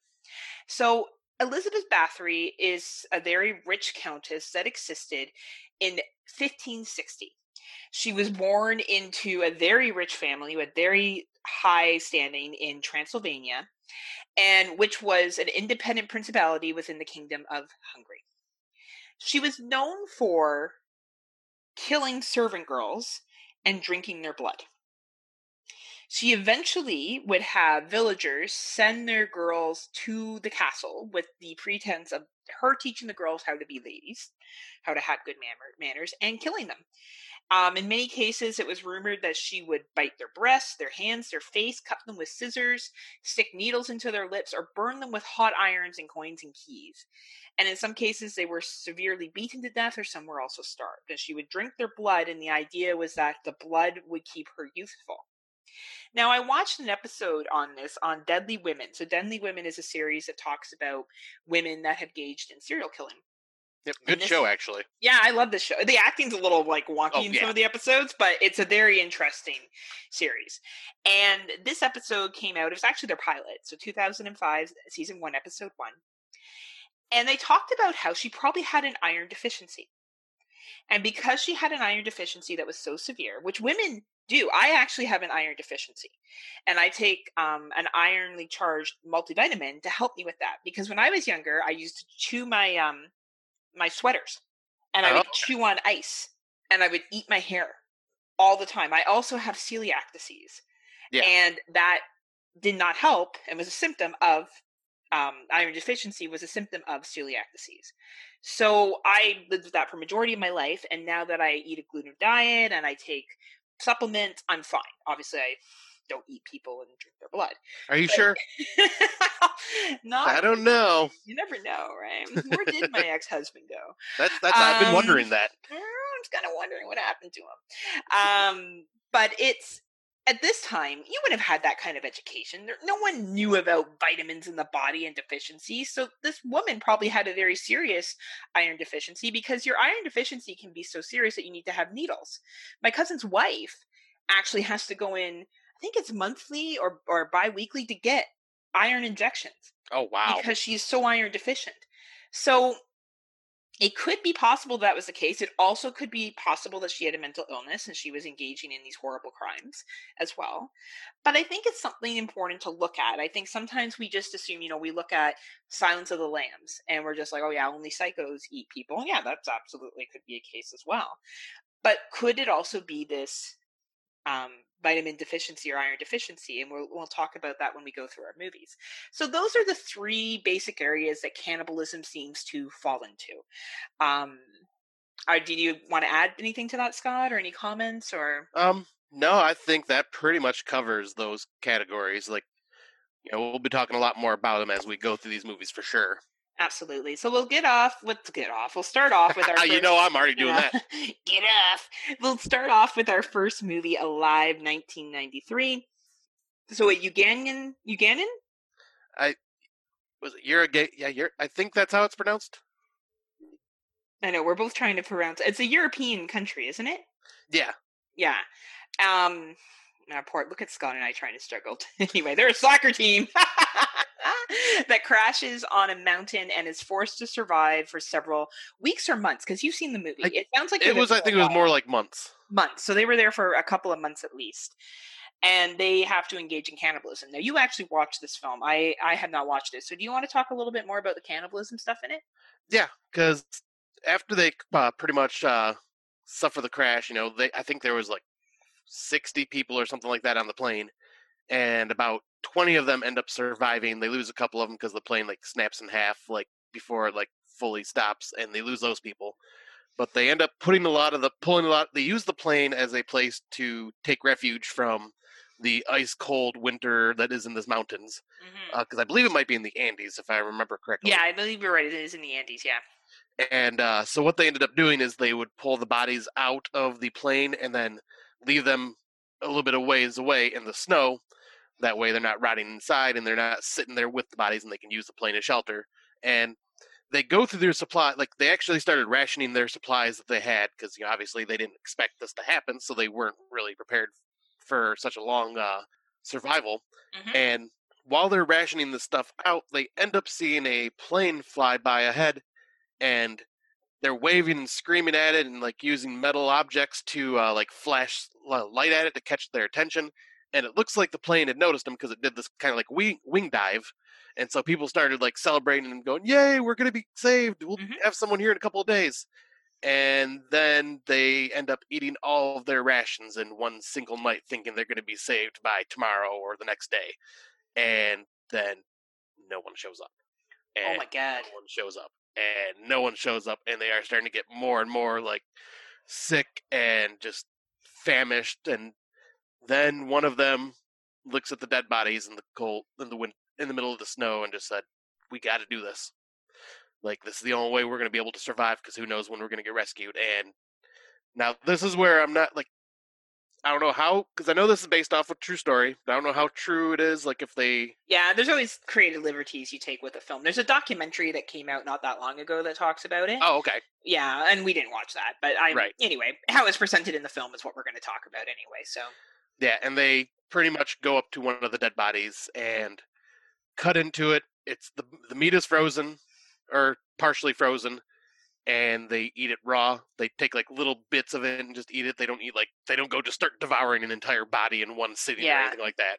enough They- to just keep them alive. Yeah, Yeah. and it's not like the big focus of this movie, but it's more it's more like the shock of oh god, they had to do go through this. They had to do this. I would argue it was a big focus of the marketing campaign because I remember this movie coming out and I was 10 at the time. And I remember people being like, oh my God, they eat somebody. I Oh, remember really? that clearly about this film. Okay, When I think if you ask, and I, you know, when we, we can put a question in the Facebook group, I think if you ask people, what is Alive 1993 about? They'll be like, they ate somebody, yeah. Well, I was to say because that's right? because when I was messaging you when I was watching it, I was like, yeah, I don't remember any of this movie because I watched it when I was young, like shortly after it came out. And I was telling you, I'm like, I don't remember anything from this film except for when they eat the bodies. Because it's such a social, deviant thing to do. Yeah. You know, so if we look back to cannibalism and how originally, you know, it was first documented by the explorers that landed on North America and the indigenous people that were doing it, it was seen as a very savage thing. So when we see it with a bunch of like white people as a soccer team, I believe they were white. Uh, I think they were were they- more. uh, Were they Spanish or? yeah, I think they were more Spanish. Okay, so when you see people that are Spanish or someone that's considered from a developed nation doing that, it's shocking. Yeah. It's shocking that you think, oh my goodness, they had no choice. These poor people were forced to engage in this. And I wonder what kind of effect that would have had on them once that movie came out and people knew them Yeah, you know, if that changed, and I'm sure the documentary talks about that, if that would have affected how people would have treated them moving forward. And I think that's something to to think about, you know, because really that film, that was the marketing campaign. Yeah, the- Honestly, like if at 10 o'clock- at 10 years old that's what I remembered and I generally think if you ask people about the film that's what they remember, but that was smart. Yeah. Cuz they could have left that part out. yeah, exactly. And they, and like it, like I said, it wasn't even a big focus of the film. It was just like a couple small scenes, like three quarters of the way through the movie. And like the focus of the film was probably it's fucking cold yeah, and survival. relationship building. Like Yeah. that was probably survival and relationships, Yep, because this could have easily fit into our survival horror episode if we wanted to put it there. right? It's interesting. So I had some questions here. Would you do this? So put yourself in their situation. Would you? I think, especially in the situation they were in, where there is no real chance of finding other wildlife because of how cold it is. Yeah, I, I think I would. Like, Yeah. I, I absolutely think I would have to if I was at that point where there was no other option. I 100% agree with you. And I think for anyone to say otherwise is wrong. You know, and I'm going to make that very, very clear statement because I think hunger at that point would get so painful and Yeah. you would be so hungry and your body's shutting down. And of course, the body's first thing is to try to fight to survive. That you would do what you need to do. Now, of course, I think you'd be upset about it. I don't think anyone would be like, mm, "I'm gonna eat my friend. This is the best day ever." But I, survival is survival. Yeah. And when you're put in a situation like this, like, and you have no other options. And I'm surprised they didn't make fire. Like I'm surprised that they sur- and I don't mean fire like oh they have a barbecue, put some sauce on the people. I mean like how did they not freeze to death? Like that I Yeah, wonder too. But They they were actually uh, pretty smart on how they like kept themselves warm because like Mm, um like because it was usually during nighttime when it was the coldest, but they would they actually got all the luggage that was left on the plane and blocked the entire opening that let let out outside, and then when they slept, they were all like pressed up against against each other, and they had like security blankets and stuff like this, and they literally just huddled up against each other. They even made stuff out of like the chairs and stuff that were in the plane. yeah, I read that in the synopsis that that's uh, so it, was very smart what they did. I just I thought that that was interesting. I'm always learning how they didn't get fire going, but it makes sense why they couldn't have. It's so cold up there. Like you would eh need to have stuff to light a fire properly. Though I, I did wonder because I swear there was in this movie probably at least a hundred cigarettes smoked between everybody, and I'm going, did you guys have like ten cartons of smokes with you? Because you're like it's several months in and you guys are still smoking cigarettes. What the hell? they have like yeah, they're a soccer team, right? Right. 1972. We're gonna be happening now. But yeah, that does bring up the question then. Okay, if you had a way to light cigarettes, you could have probably found a way to light like a, maybe a fire somehow. Yeah, one would have thought, right? But it's anyway. I think it's a really interesting depiction of cannibalism, and it was a really smart way to market this movie. Um, the next movie I have on here, and it's in no real consecutive order. It's just how I listed them is Raw 2016, which is a French film, and it's such a French film. Like French film their films all the same. I swear to God, you watch a French film and you're like, "Yep, motherfucking French film," because you can just tell with the filming of how it is, and it's almost like they focus a lot on this kind of like spacey. I don't want to say spacey, like character development, almost like you're you're a bird's eye view watching people. Like sometimes you know you're watching a movie, Yeah, and I feel like in French films, it's almost like you're kind of like walking around watching these people, just like they're just living their lives, and you're just watching this out. Like it's and they're almost good at- found footage, but not yeah, and right. they're and they're good at doing uh showing very taboo characteristic characteristics Yes. of people too. Yes. Like they don't hold back. They really just kind of like do whatever it is that they feel like they should do at the time. Like Yeah. there's no there's no like, oh maybe we shouldn't put this in there. Like, fuck yeah, put that in there. Yep. We'll put this in there, and then people will just go. Let people that aren't French will just be like, "Huh." Yeah, like it's just it's really interesting. Anyway, a young woman studying to be a vet develops a craving for human flesh. Um, so basically, the the description of this, and obviously we we give spoilers, so um, you know we're going to be giving some spoilers. I didn't say that for Alive because I feel like everyone knows about that in Alive. Right. I don't think it's going to be there's cannibalism in Alive, as I said. Like it was a I'll write notes about this anyways, just so Yeah. everybody knows. But definitely moving forward with the other movies if you haven't seen them we will be giving spoilers so a young lady's a vegetarian and she goes to vet school where she's forced to eat a rabbit kidney and i hate hazing like Yeah. hazing's talked about in this film and i fucking hate hazing but that's a whole other And conversation The hazing they do in this is just fucking mean. it's gross like Yeah. who wants to eat a rabbit's kidney which is you shouldn't be eating the kidneys anyway or the liver Right. That's where a lot of sorting of shit goes through. But anyway, um, not shit, but like bad shit. Bad stuff. Yeah, Yeah. stuff. Yeah. So and it goes from there. You know, she basically goes, she gets a craving for meat of all kinds. Yeah, and it's and you can see like the progression of it too. Like she's like after she ends up getting forced to eat that uh, kidney, she ends up uh, craving eating something and wants to and ends up meeting up with her friend and they go to a gas station where they get shawarma and she starts eating lamb. Yes, and she like downs it like Yeah, like she's she hasn't like, ate in days. Yeah, and then it like progresses into like raw meat and raw fish. Well, yeah, she's eating the raw salmon. So at first she's eating stuff where like because you can't eat raw salmon. It is a thing you can do. Um, but she gets a really bad rash after she eats that rabbit's kidney. Yeah, and really like she has an allergic reaction and she goes to the doctor and the doctor has a separate scene with like a whole conversation about body image with her which i think is really interesting i didn't really get what that had to do with the movie but i found Yeah, it I- really interesting yeah. I'm not. Yeah, I'm not sure what that yeah had to do with the rest of the th- film. But like, man, seeing that rash, like I was cringing every time she was scratching herself and just yeah uh, and then the peeling of it when it was oh god that, there's a lot of scenes in this film where i'm going oh no mm-mm, no mm-mm. i'm what I did you squirming. think that rash was from um i think the rash was from her not like since she was pretty much forced to be vegan like her whole entire life i think introducing meat like that into her system caused just some crazy reaction mm-hmm. Mm-hmm. i would agree yeah i think that's totally what it was um it was like the body's reaction to the vitamins and the minerals that come from meat because we got to remember all our food has vitamin or minerals or not. And it's Yeah. fucking garbage and chemical process shit you put in your body but you know your body process it and then reacts to it. So yeah i think that you make a really good point there. I, I thought that you know leading up i found it a little i enjoyed the movie but i did find it a little slow at parts um, but i understood why with the character development. I didn't think it was bad or anything like that. I just i found it a little slow. But there's a big jump like she kind of goes from eating regular meat but it doesn't seem to satisfy her. Yeah. And then she's having her sister wax her vagina. Oh um god this scene. and then it gets stuck. Oh my god. Oh that scene. Oh and my god. uh yeah that scene you don't even have a vagina.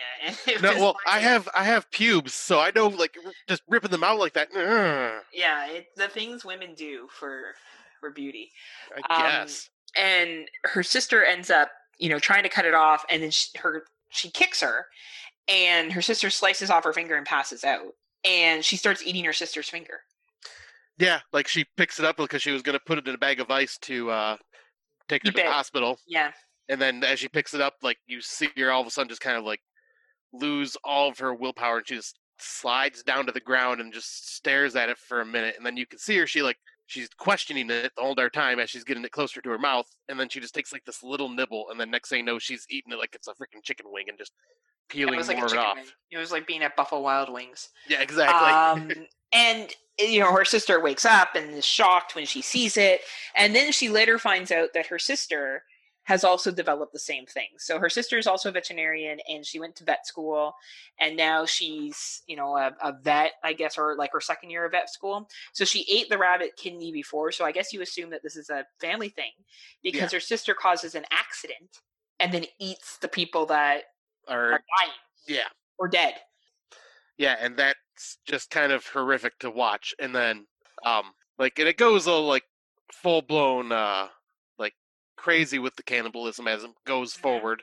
Like, it seems like for one, when uh, you get sexually uh, uh, turned on, like turned on sexually, like, because there's a scene where she's having sex with the guy and like she's almost wanting to like bite him, like, and just actually rip flesh off of him while she's about to orgasm, but she ends up biting her own arm and sinking her teeth into her own skin. mm-hmm.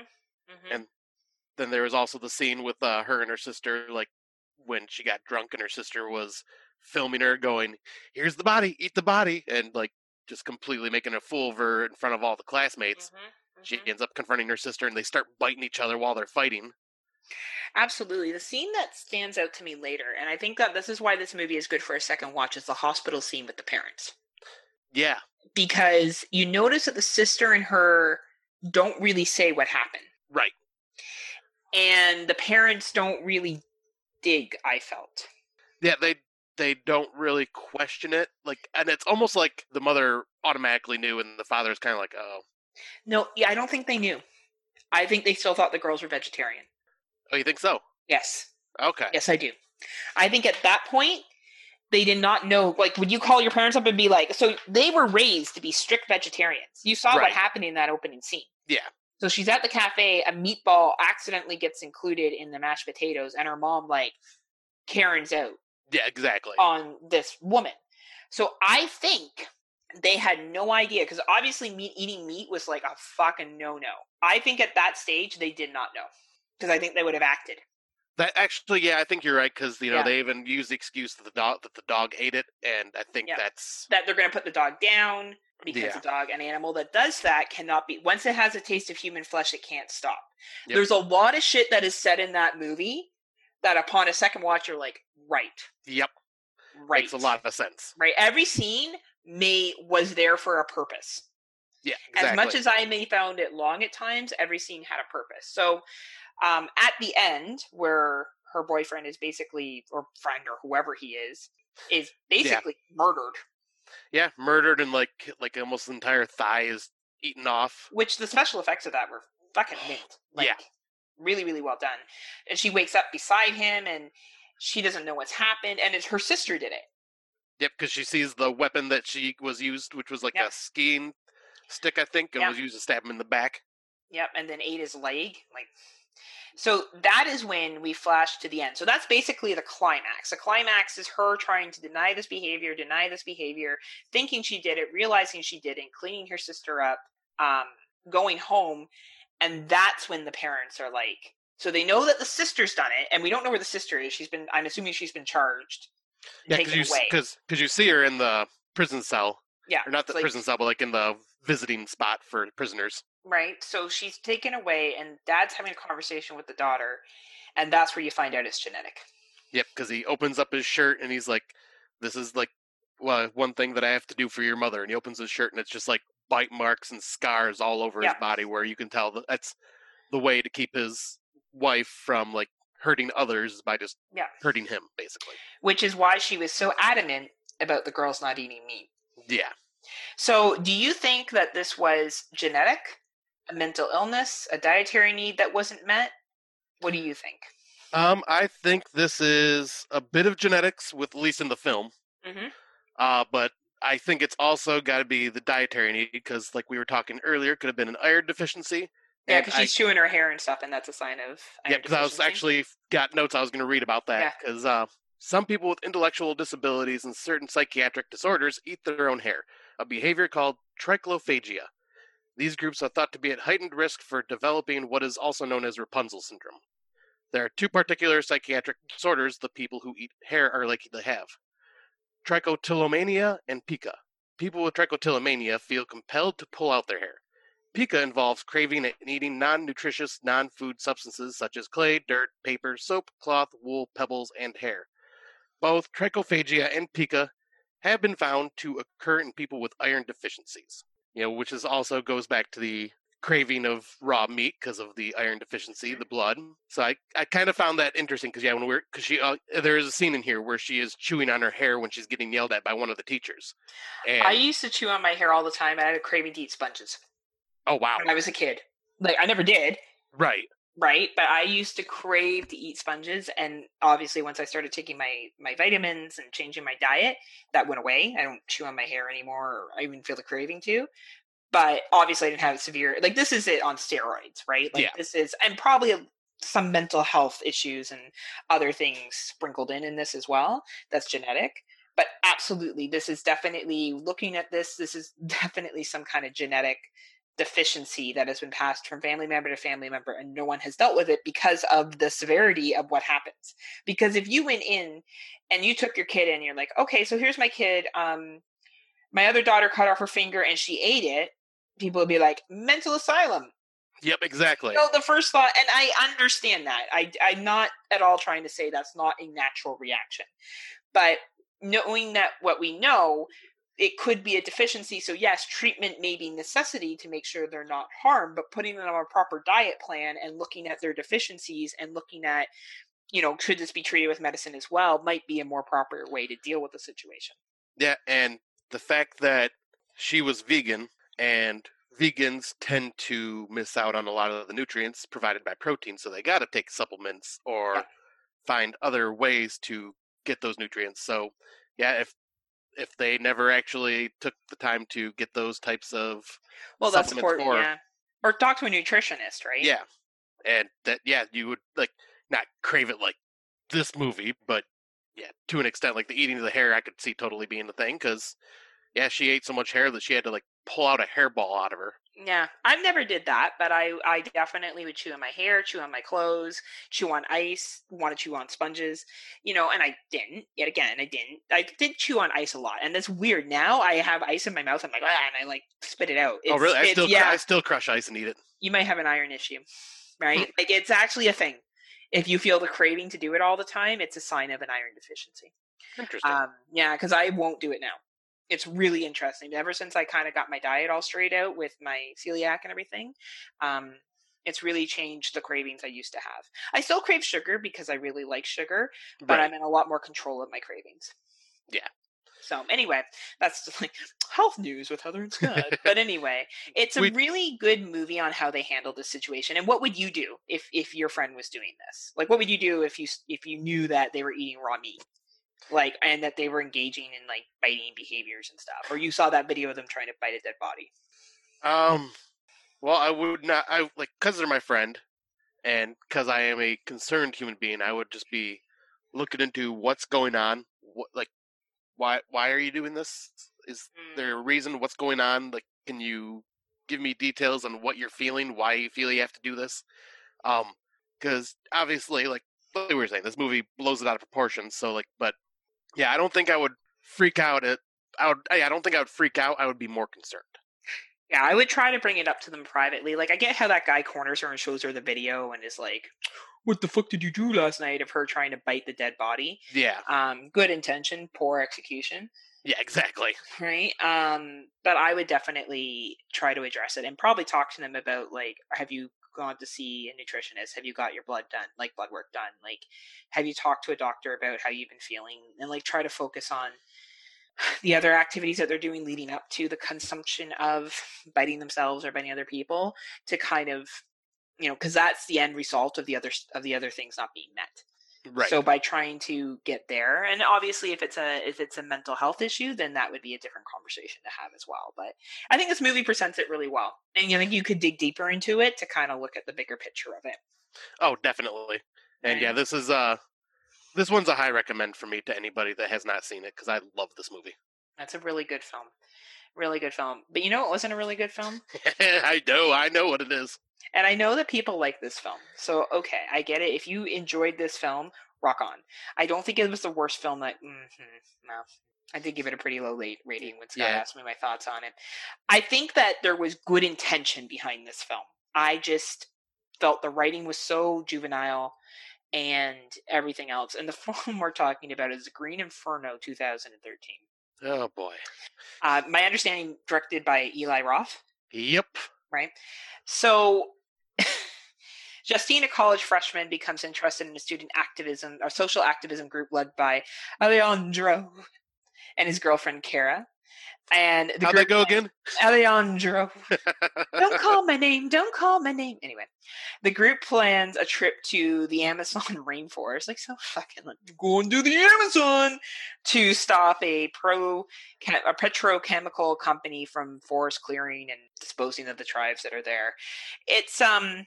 I honestly felt like I was back on campus. I work for a university with like people that were so over the top of social justice. I am a so- social justice person. Don't get me wrong. I don't put myself in social justice warrior area. And these were also so- social justice warrior kids that were like, "We're gonna go to a Amazon and we're gonna show them." yeah, exactly. we're not no we don't know what the hell we're doing and we're just gonna put ourselves in this situation. And it was like the dumbest people going to the Amazon. Like, Yeah. you know, and, And I think that was purposely done too. Yes, I, I think the character selection was was good, but oh my god, even the writing and the dialogue between Justine and her girlfriend that Mm. doesn't want to go is, or isn't interested was painful.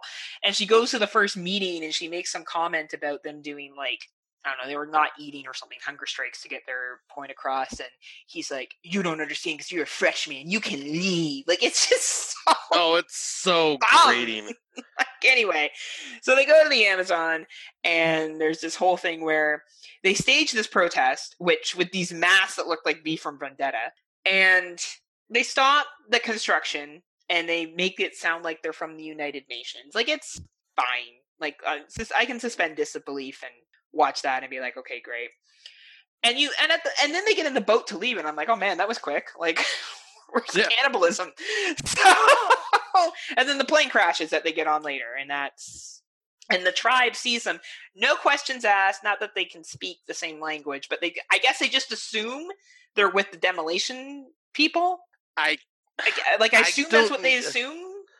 I I'm I'm not sure. Like I I'm gonna give Eli Roth the benefit of the doubt and go with that because if not, it's very dumb why they get react they react this way. like that's my only assumption is that they're like oh no you're them so we're angry so we're going to and and i understand there's a language barrier okay i get that but they don't and they're just like we're going to eat you Yeah.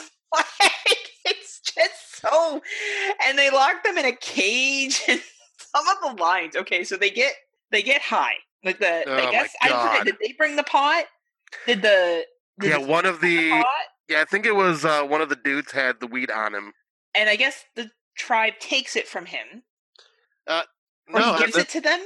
no, like what ends up happening is while he's in that cage, there's the dead body of the girl that killed herself.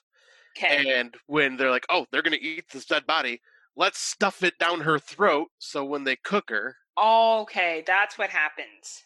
Yeah, and then they cook her, and somehow they get clam baked so much Yeah, that they get in the punched. open, all of them, fifty people, all got high. Yeah, and in they're the open skies. They're not even in a fucking tent or any type of enclosure. It's, oh my fucking like one person's, raw, and they make them act like primates, and that really offend, like not offended me. It just annoyed me. Well, it's I shouldn't say offended. I wasn't. I wasn't offended. I was just like, this is so fucking dumb. Like one person's rocking with a duck, and like another person, like they're rolling on the ground. Like I get what he was going for, which was comedy, but it just looks stupid. Like it wasn't even funny. It just looked dumb. And then the line, one person gets eaten. He's like, "Oh no, they got the munchies!" Like I Yeah. was like, "You gotta be fucking kidding me! What? Who wrote this fucking screenplay? Like who wrote It is like this it is so juvenile, and when that scene happened, because I was a huge stoner, and that is one of my issues in most films is how they rep- how stoners are represented as like just complete space cadets and just dumb, and the way this felt like just like a fucking college humor type like this is what happens when you get the munchies. Like it's so like, stupid. oh, Like, it was just me. so fucking dumb. Anyway, I just I couldn't even put my head around And once how again, stupid it was. Once again, eating the meat raw and like not even Right. trying to cook it. like, and I would assume they would have cooked it. Yeah. Like they had a fire, they had the resources. Like I just and then they throw in like I- in the beginning they're talking about female mutilation and um I can't remember the name for it, but when they take away a female's what was it? Uh, was it uh circumcision? Yes, but the female version of it. I Yeah. No sterilization. They sterilize. Yeah, sterilization. And like, like talk about like we talked about it in a lecture, and then it happens. it's just so like, or actually, it doesn't happen. They they break her hymen. The one girl. They use a claw to go up into her vagina and break her hymen because she's. That's what that indicates. Like people that think she was circumcised there or, or sterilized there, she wasn't. No. That's what they were going to do later when they have her on the table. Yeah. That's actually what was going to happen, right? I put that together. I'm like, oh, they broke her hymen. Okay, now they're going to do this because she was a virgin. Right. Okay, I'll buy that. So it was just like, and then, you know, of course, you have Alejandro, who's a complete, like, piece of shit and doesn't even get his comeuppance in the No. thing. And it was just, I just found that. I'll, I'll, this is what I'll give it. The special effects were great. The costume design was great. I actually did believe that they were in the Amazon. I actually did believe that they had encountered a Amazonian tribe.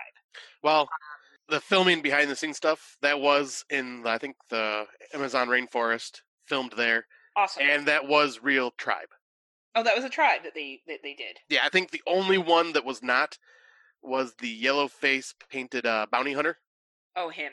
I think he was like like a hired actor, but like Yeah. everyone else was actually like tribes people. and they were very likable. Honestly, I actually really liked the tribe. I didn't. Yeah. I wasn't angry at them throughout the entire thing. I was like, yeah, guys. I thought it was funny. Like when I'm laughing out loud at scenes that aren't supposed to be funny because I'm like, this is so fucking dumb. Yeah, and then you're not laughing at the stuff that he's trying to make funny. right? And like the dumb lines he came up with. Anyway, I will give them credit for that. I will give the actors credit for working with the script that they had.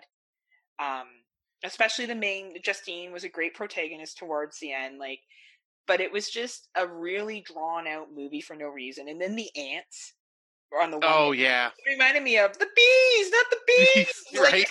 it was just, you know, and after seeing Cannibal Holocaust, which did the same kind of concept but like a billion times better, and is considered a video nasty, I just learned this year what video nasties are. I didn't actually know what video nasties were. Oh yeah. Um, because I just started watching movies this year. So, like, Cannibal Holocaust to me is a billion time better film than this garbage. Oh, it is, and it's a great social commentary. you know and as i said i will give credit where credit is due some of the kill scenes are really awesome they they you know the tribe was amazing i'm glad they used an actual tribe that was really cool i thought you know they did a great job i thought the actors did a pretty good job of interacting with them it looks like it was probably a challenging movie to make so props to everybody involved but the writing was just so juvenile and just so poor that it made it a very unenjoyable movie experience for me. And I love how they threw in like a random fucking jaguar, like, yeah, or whatever that fucking whatever big cat that was at the end, and then like her uh, monologue about the treatment of from the tribe, I thought was good. Like that, I enjoyed um, the, the the route she chose to go, but I just felt like this percentage tribe, you know, individuals from the Amazon as unable to figure out whether and maybe they would maybe they would act this way to a bunch of white people they found and not care but it almost made them look uneducated and stupid which i really have a problem with because just because we couldn't understand them and they couldn't understand us doesn't mean they're stupid right. you No, know and that's my personal take maybe other people didn't see that that's just mine No, I agree, and uh, I think it's kind of insulting how the tribe is represented in this because um, I have seen like a couple of like documentaries on cannibal tribes, like, and none of them just go, "Oh, we're just gonna capture some random people in the forest and eat them raw."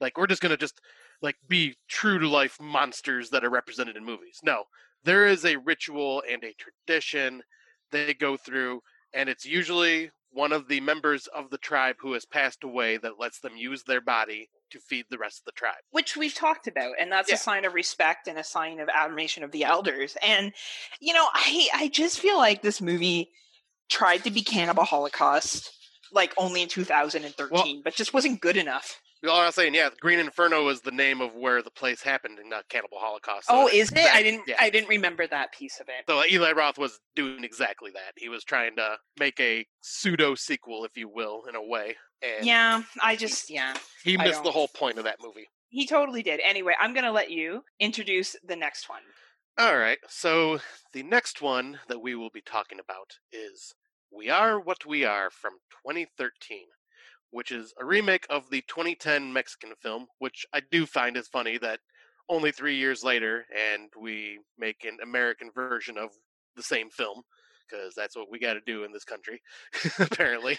well you know and i like the remake i haven't seen the original though Yep, the original and the remake are completely uh, are similar stories, but they have character gender role switches. So in the Mm. remake, I'll I'll kind of go over the differences here. So like in the remake, it centers around the Parkers family, and after the mother the mother dies of a tragic accident, and the father Frank ends up needing his two daughters Rose and Iris to perform the annual religious ritual of killing and preparing a human for consumption that the mother used to do. It used to be apparently this ritual is something that only the female head of the household could do. Hmm. Like it wasn't something the males would do. Yeah because they're the best cooks i guess right Yeah, I guess so. But- But in the original Mexican film, it's the father who dies and the mother tasks the oldest son with doing the ritual. So it's the male that does the ritual in the uh, original film. Mm. So they just kind of swap. They kind of just did gender role switching on this, and but like this one is more of like I'm.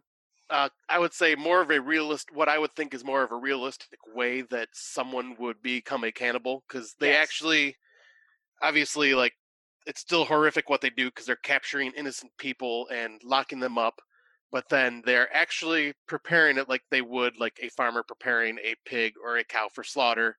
They, you know, actually draw the lines on the body of like the choice parts of the body to get the meat from. They actually prep it with vegetables and cook it and like make stews and stuff out of it. Like it's Mhm. not just like, oh, we're gonna bite into you and rip you up. I mean, yes, that does happen at the end of the film, but I think that's just kind of like a Sensationalized. yeah, sensationalized commentary reaction to how the father was acting since he was trying to kill the children. Yes, yes. Um, but I I thought this was a really well done film with great performances all around. Like the remake is actually really good and probably right up there and is right up there with the original for me because I did watch both this year. Um, Hmm. because I watched because I thought this is the I thought the original was the one that you watched originally, so that's what I went for. And then I found out you watched the remake, and I'm going, I did not know there was a remake. That's funny. and so and then I watched it for the show, and it's definitely more of a uh, family kind of like the siblings bonding together to how are we going to do this? Do we really want to do this? Because I don't think it's and like the one thing I had like because I put some questions here, but like I asked how the cannibalism was represented in the film compared to other films we have discussed, and yeah, I think besides like the reason why they're eating it, the way they prepare the food is more like realistic to what I would expect. I would say it's a more elitist version of cannibalism. It reminds me That- around the time of way of Silence of the Silence of the Lambs, where you know Anthony Hopkins talks about, or Hannibal Lecter talks about. You know, I had his what was the line? I had, Had his, his liver with uh some fava beans and Chianti. Yeah, nice like, You know what I mean? Like I feel like that, and even in the scene in Hannibal where he makes he prepares the food, it's it's very kind of classy with the with the consumption, Yeah, and I feel like that's what this film was going for. It was going for you know the cannibalism of we're preparing this food to have, and you don't know you're eating people. Yeah, exactly. But Right, they, but the family knows, but like no one else does. knows, but they almost don't really talk about it, and it's a very religious experience. Yet again, they're focusing on focusing on religion um, as their justification. So it's it's a very much if someone was to be a cannibal and wanted to hide it and believed in the religious attributes of it, it would be probably how they would engage. Yes, I completely agree. And one of the other questions I had, because I couldn't really find a good explanation for this, but like you even see it with both the parents. The mother, before she has her accident, starts bleeding from the mouth. Like you see the blood kind of running out of the corner of her mouth. And the father ends up having that because it, seems like he's getting weaker the longer they take to actually do this ritual and when he gets weaker he starts kind of like bleeding from the mouth and he's got to like wipe it off and try to hide it and i'm wondering if that's like some weird representation like the body is their bodies are so used to eating this meat that when they go too long without it like the body starts like kind of reacting See, I don't. I didn't see it as that. I actually saw it as a rejection of human meat or Oh. a reflection of a, a vitamin or physical deficiency. Okay see that's why i wanted to ask the question because Yeah. i was not sure on that one like what exactly was the cause of this I thought it was either or, and the more I think about it now, I think it was a reflection of some kind of deficiency because it almost felt like they were a family that was living like pioneers in modern day age. yeah Like Yeah, even, even how the young ladies were dressed and stuff, right? Like it was almost like they were stuck in the pioneer days, and yet it was like I, I'm pretty sure it was in the 90s at least, or or at least current times. Like there were cars and TVs, and you know, I just felt like it was like they were pulled from the past and dropped in to Yeah, that makes sense because even the way they were cooking and like the house itself looked like something just like way old school, and they like part of the story we didn't bring up, but like they when they disposed of the bodies, they would hide the bones in this like kind of like cave river stream, Yeah. and then this bad storm happens, and you start seeing the bones like a couple of the bones come loose and go downstream, which one of the uh, doctors whose daughter ended up being missing, which is because of this family, finds this bone and says it's a human bone and brings it to the attention of one of the cops.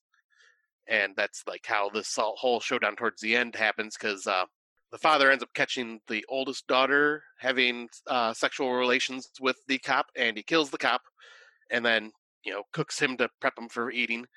And apparently that was enough to piss him off because he ends up like dumping poison into the stews and he was going to just kill the entire fa- him and his whole fa- family Yeah, it was a. It wasn't pissing off. It was a religious thing. He felt like his daughter had disowned the family. It was. It was very like this movie was high in religious undertones. okay You know, it was very much like that's why they were eating people. That's why they were doing these things. There was a hierarchy within the family. You know, I think people who really like religious undertone movies like The Witch or something would enjoy this. yeah that's true It's a, it's a religious undertone film. His mass suicide intended of the family was a religious thing. You know, timed with mental health. Obviously, I'm not saying that Yeah. religious people do stuff like that. I that was just the catalyst he was using as the argument as to why. okay that makes more sense because yeah like i didn't catch the a lot of the i caught like majority of the religious undertones but that part i just Well, it was his praying. Oh, like listen to his prayer. oh that's right right? That's like if right. you listen to the prayers, it was like, oh, okay, and just how he felt life should be, and it was a very hierarchical, typical family when it came to the male in their in their you know positions and what he felt his son should do and how his daughter should be. Like there was some very clear guidelines. yeah that makes more sense Yeah. but yeah um i guess we can talk about the i think it's the final film Yep, is the final one for this uh, category. all right so the final film is one that i don't think you got to watch right No, I did not get to see it. All right, shame because this movie's amazing. But uh, this film is Ravenous from 1999, and this one's got kind of a couple of the cannibalism categories in it. So I kind of wrote a bit more for the synopsis stuff. But during the Mexican American War, Second Lieutenant John Boyd, who is fighting in the United States Army, finds his courage. Fail, uh, finds his courage fails him in the battle and plays dead as his unit is massacred. His body, along with the other dead, are put in a cart and hauled back to the Mexican headquarters. However, in a moment of bravery, Boy- Boyd seizes the chance to capture the Mexican headquarters. His heroism earns him a captain's promotion, but when General Slauson learns of the cowardice through which victory was achieved, he posts Boyd into exile at Fort Spencer, a remote military outpost high in the Sierra Nevada, commanded by the weary but genial Colonel Hart and staffed by a motley array of misfits the pious Private Toffler, the drug addicted Private Cleaves, drunken Major Knox, and the ferocious pirate, er, pirate, ferocious Private Reich. In addition to the Native Amer- and addition to the Na- Native American scouts, George and his sister Martha. But shortly after Boyd joins the garrison, a frostbitten stranger named Calhoun arrives and describes how his wagon train became lost in the mountains, telling of a hellish tale. Colonel Ives had prom- had promised the party a shorter route to the Pacific Ocean, but instead had led them on a more circuitous route, resulting in the party getting trapped by snow for three months. Racked by starvation, he and his fellow travelers were reduced to cannibalism, and he alleges that Ives has resorted to murder.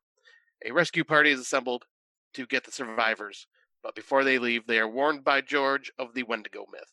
Anyone who consumes the flesh of their enemies takes their strength but becomes a demon cursed by an insatiable hunger for more human flesh. And as the story goes on, you find out that Calhoun ends up uh, basically setting this up as an ambush. And he's he's the one that has gone crazy and murdered the others. And he's wanting more flesh because the more he consumes, the stronger he feels, the more addicted he becomes.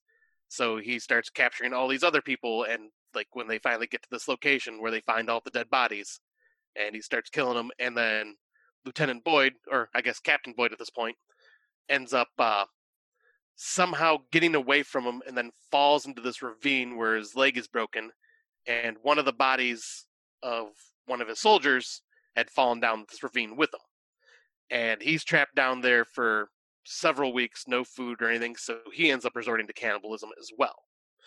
and as he's eating the body, he's you know feeling the power and energy that it's giving him from this Wendigo myth. And then when he gets back, you know he's keeping quiet about what he did and all this stuff. And then Calhoun ends up showing up dressed as another commander, and like so it ends up going from there, just like uh, Lieutenant or Captain Boyd trying to prove that Calhoun was actually the one that did all this and killed them. And it dives even more into the Wendigo myth, which I will talk about a little bit because uh, this myth is very interesting and I've heard about it before, so I wanted to look up some information. So I found this from legendsofamerica.com, and it's about the Wendigo. The creature has long been known among the Algonquin, Ojibwe, Eastern Cree, Saulteaux, West Main, Swampy Cree, Naskapi, and Innu peoples, who have described them as giants many times larger than human beings. Although descriptions can vary somewhat, common to all these cultures is the view that the Wendigo is a malevolent, cannibalistic, supernatural being that is strongly associated with winter, the north, coldness, famine, and starvation. The Algonquin legend describes the creature as a giant with a heart of ice. Sometimes it is thought to be entirely made of ice. Its body is skeletal and deformed with missing lips and toes. The Ojibwa describe it as a large creature as tall as a tree with a lipless mouth and jagged teeth. Its breath was strange, has a strange hiss, its footprints full of blood, and it ate any man, woman, or child who ventured into its territory. And those were the lucky ones. Sometimes the Wendigo chose to possess a person instead, and this is where it kind of ties into Ravenous. And then the luckless individual becomes a Wendigo himself, hunting down those he had once loved and feasting upon their flesh. According to the legends, a Wendigo is created whenever a human resorts to cannibalism to survive. In the past, this occurred more often when Indians and settlers found themselves stranded in the bitter snows and ice of the North Woods, Sometimes stranded for days, any survivors might have felt compelled to cannibalize the dead in order to survive. Other versions of the legend cite that humans who displayed extreme gl- greed, gluttony, and excess might also be possessed by the Wendigo. Thus, the myth served as a method of encouraging cooperation and moderation. And this is this myth I was looking into like the history of it more. Apparently it is a kind of funny Michigan and Canadian myth. Yeah, it's very common in Canada. Yeah, so I, I thought that was pretty neat that it's kind of like our like from the areas we are from. That's a myth that we have. Well, it's funny. I wonder if it's uh, something in Minnesota as well. I think it has to do Yeah, Minnesota with cold, also. cold climates, right? Yeah, Like that's um that's something that definitely probably New York State as well. The original indigenous that lived in New York State. Anything that lines that uh, border where we get extreme temperatures will probably have this myth. Yep, Um, exactly. And it's just, and each one's a bit different because of the tales that it was told by the Indian or Aboriginal tribes or indigenous people. Yeah, and I think it's interesting, right? I think if we look back to indigenous groups, some did engage in cannibalism, some did not, and that's almost like a warning them not to. hmm You know, and and most urban legends are created with a message. And I, I think it's interesting that Ravenous took the approach that you felt more powerful, which you could uh, when we look at the indi- indigenous legends again. Um, for those who did engage in cannibalism, the idea of eating your vic- your your your person that your enemy. And I think if we look at how intense battles are, like you and I have never been in battle. Most people have never been in hand in hand combat where you're afraid of dying. You know, I Right. think that's a very different feeling, especially back then when you were fighting with very primitive tools. And you were probably exhausted by the time you ended up defeating an enemy and so angry if you watched your friends or siblings or whoever die that of course you're going to chow down you know Right. It's almost like a victory thing so i think it's very interesting i think through this episode it's really for me peeled back the layers of what uh, how cannibalism has been represented in literature and in pop culture and you can kind of trace it all back to either survival uh, revenge or the feeling of superiority and that you needed to survive over others. Also, you can trace it back to uh, the vitamin deficiencies or mental health. Like I feel Yeah. like, and when I say mental health, I'm not like, oh, people are crazy and that's why they engage in these behaviors. But No. if you, you know, believe in the Wendigo myth, for example, and you think consuming somebody is going to give you additional powers or a better life, that may be why you do it. And I feel like we can kind of trace this all back where, you know, society has deemed it's acceptable and it can only be done in these intense situations or you're crazy for doing it, but there's really actually much deeper reasons to why people would engage in cannibalism at given yep. times and different circumstances. Yeah, and one thing I also wanted to bring up with Ravenous that this one kind of covers the uh, three different styles of cannibalism in a way that we talked about, and also the preparation style, because one was eating for survival, mm-hmm. then there was the over exaggerated eating for the fun of it. Yeah. And then there was the high society type style that we've seen in uh, We Are What We Are, where they're actually prepping and cooking and like making the meals that way towards the yeah. end. So it's Absolutely. like it's got all three of them in there, which I thought was kind of a fascinating, perfect way to end this. Absolutely, and I and I think we got to be careful when we say for the fun of it because it was never for fun. No, if people are consuming another person. It's usually because of the belief of the power that they're going to get from it, religious thoughts, or I guess we could go to the root of someone just being so mentally unbalanced that that's a choice they choose to make. But I feel like that's a very small amount of people that actually engage in that behavior. Yeah, like like that. I'm just saying for this right for Cap yeah. for Calhoun, it was kind of almost like it at least showed to be almost fun for him. The way or empowerment. Yeah. Right? Or he felt like he was getting revenge on the people that had wronged him. So yeah, so that's our discussion on cannibalism and film, and we chose those films. We know there's other films out there like The Wrong Turns and The Hills Have Eyes and other movies that touch on it. And obviously the granddaddy of all Cannibal Holocaust. Yes, um, and we chose not to go into them. One, I've already talked about Hannibal Holocaust on another show, so uh, I chose not to do that movie for this. Um, we were going to do this differently because we were planning on uh, adding a guest. We will be doing some guest movies, uh, guest podcasts, I guess, having guests on our podcast yeah. uh, for a couple of episodes. So, but unfortunately, that didn't work out. So we just kind of modified it. Uh, but yeah, so definitely check out Cannibal Holocaust before you check out Green Inferno.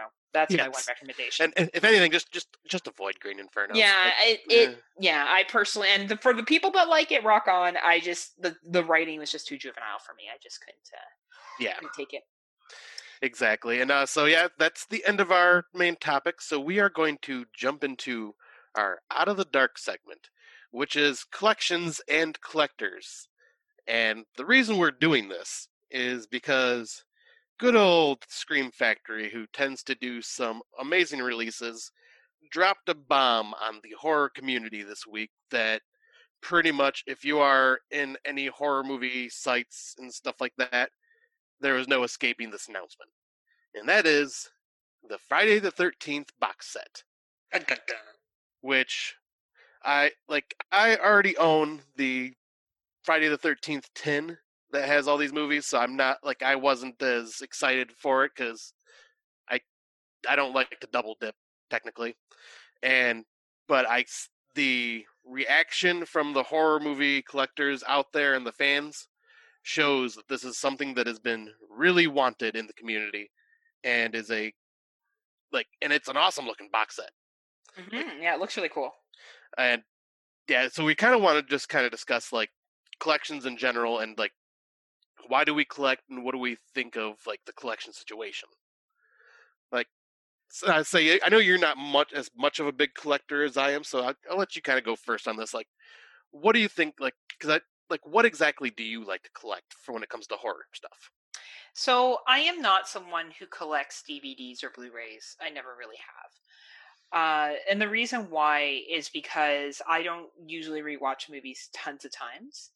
I don't see a lot of value to having that. Now, I do think it's cool when other people do, and I think it's cool when they get it signed and stuff like that. Never been a big thing for me. I don't. I wouldn't say collect I, because that's I don't really think I collect anything of horror movie stuff. I would say that I purchase things that I find interesting in the moment. So, for example, I picked up that really cool skeleton hand necklace from Astronomicon. Yep. That I really like wearing, and I get a lot of compliments actually on that necklace when I wear yeah, it. Yeah, that necklace is badass. It's pretty sick.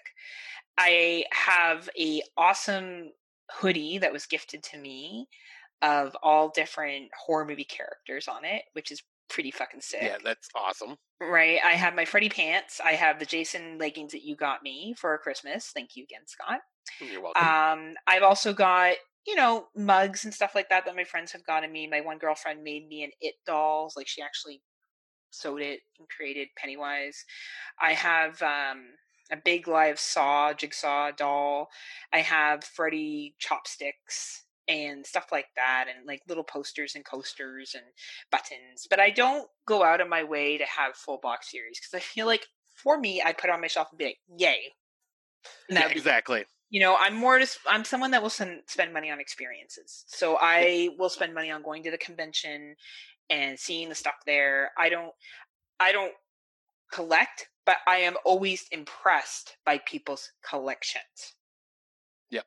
And for you, I would say, like your collections, obviously, uh, like with the clothing and all that stuff, your collections have more utility purpose. yeah i definitely like i have horror pens that i use too Yep, you have your Uh, coffee mugs. oh man they're at work i just realized that i no wonder i haven't used my horror pens and whatever i'm gonna have to go up to my job and get my horror pens back um but yeah i, I yeah you're right i like using i like things that have a purpose Yep, things that you can use. That's what that's Yeah. at least what I've noticed from Oh, yeah, being friends with 100%. you. yeah 100% Where you know, with me and my collection, I obviously did go the route of movie collecting for many, many, many years. I would try to grab most of the limited edition stuff that Scream Factory, Vinegar Syndrome, Synapse, all the boutique Blu-ray labels would release. I would try to jump on those and grab them as soon as I could, because like most, uh, but why like i don't mean this to be judgy but why I was gonna say because it was almost like, in a way, an elite status. mm, You buy it and you're going, yes, this I can put on my shelf and be proud to display. Like, look, I got this uh, one out of two thousand limited edition thing. That, like, I feel proud of that. Like, and I think I notice this more with uh, males over females. At least this tends to be a thing that I've noticed. Is males tend to gravitate to collecting a lot of stuff. mm-hmm. And I read somewhere a long time ago that it's kind of like ingrained in our DNA from being the hunters and the uh, so we always want to go out on the hunt to find these things. mm. Like it's very loose connection, but I was like, oh, that, no it's not a bad connection it makes sense yeah, I was like, it makes sense. Like in a way, it's kind of just ingrained in us. And but yeah, I honestly like looking back at it now, like with my movie collection, I don't see a purpose in it personally. Like, because like I've talked about, I've been thinking about selling my collection because I just don't use the movies anymore, and they're just taking up space. I mean, yeah, it looks cool when I can bring someone over and be like, "Yeah, check out the collection," and people can just be like, "Oh wow, that's really neat," but they really have just been sitting here collecting dust and have no use. and i and i mean this with all due respect unless it's another horror fan no one's gonna give a fuck. Right, like they may say it's nice because they want to make you feel good right, not dicks but no one's going to be like wow look at that full life size pinhead you have unless they know who pinhead is. Right. like you know what i mean? Like they're not gonna care. Yeah, because yeah, like now I have because I because back in the day I would buy like random things. I'd got the action figures, I got the statues, I got Funko Pops, replicas of masks, the six foot tall pinhead thing. I would get all these things just because I was like, oh, that is cool. I would get it in the moment, like while I'm at something, I'd be like, oh, that mm. is so cool. I want to grab that. Now I have forced myself to get to the point where if I'm going to get something to collect and display, it is going to be of a thing that I truly love. So, you know, it's, it's mentioned a million times about how much I love Gremlins, whoa you like gremlins right? Surprise, surprise. oh my gosh it's so weird Right. But, I mean, you've never heard it. you mention that movie Never. No, hate it. but, uh, if you've seen it a million times, like, or not a million but you've seen it, like, in my upstairs living room, I well, have. i was like, with you when you bought one of the most recent ones Yep, I'll say I have a shelving display just for Gremlin stuff. And Mhm. if I'm going to collect anything now, it's going to be movie posters and stuff dedicated to Gremlins. I'm not going to go crazy and spend a ton of money on this stuff. yeah But if there's something cool and unique, yes. But I am more along the lines of you now, where it's more about I want to have the money for the experiences, like going to these conventions, just having fun, buying a couple things kind of as souvenirs. Yep. And for memory keepsakes. I really like your horror basement, and, and I think we're lucky as podcasters because we've actually hung out in person, right? And I Yeah. think that not everybody, like another podcasting friend of ours, posted something this morning or last night was like, I have really close friends that I may never meet in person, Right. and we're lucky that we have, and we will again. You know, we will hang out in person again. It's just due to you know, an The unsorted, situation. a global pandemic that has prevented us from doing that. But we will definitely get together again in the future. And I've been in your horror basement several times now. Like I've been out to visit you three times and and spent time watching horror movies down there. And the atmosphere is awesome. But I am an equal horror fan that is just into the same shit. Yeah. So when you and I get together, it's just like balls deep horror talk. Majority exactly. of our conversations have to do with podcasting, horror movies, horror adjacent stuff. Like And going out and having fun. yeah, going out and having fun and like bitching about relationships and other life things. But if we're we're pretty honest to what our core interests are that we share, it's that. Yeah. So I'm impressed of the Jason masks that you have. I think they're really sick. I like the action figures. I did enjoy, you know, the two episodes that were recorded in person. Um, right. doing them in your horror basement was really really cool at the time and you know you have a great setup you definitely have a setup that if we had adam and i'm trying to think of the people that are local that could come so adam gary suzanne know, dan and lacey if they made the drive out to michigan like if you had people over there to hang out people would fucking love it like if we had Right. the people from the podcasting community show up and hang out in your basement they'd be like fuck yeah. But generally speaking, other people that you have over, and I know other relationships that you've been in or friends, like I'm sure they come in and they think that's cool, but no one's like, oh my god, this is like the coolest fucking thing ever. Yeah, and Like, then you some and I people spent time going through each individual shit when I came to see you the first time. Right. And you were like taking pictures with it and stuff. Yeah, like, but that's not most people who, unless they're really into that, aren't going to care. Right, exactly. This is I think it's more just like for personal pleasure to have these things like originally. Yeah. And like but yeah, if you bring someone that's like I've had this experience a couple times where I've brought someone that's not a huge horror movie fan down here and they're going, Cool. Or someone Um, could be creeped out by it. Yeah, that, that's what I was gonna say. Like, cool. Uh, can we go back upstairs now? Because they're a bit freaked out by it. right? And they may be like, "Holy shit, this dude!" You know what the fuck? Um, Right. People are creeped out by my jigsaw doll, and we're going to post pictures of what we're talking about to the page. Um, Yep. I'll share a good episodes. Good chunk of my collection with you guys. Yeah, and I'll share like five things. Well, you'll have to take a picture of like all your different clothing style stuff too. yeah, I'll model. Yeah. I'm a model. you know what I mean? Yes, I Um, do my little tush on the That's like going to be your smoke show. on the God catwalk.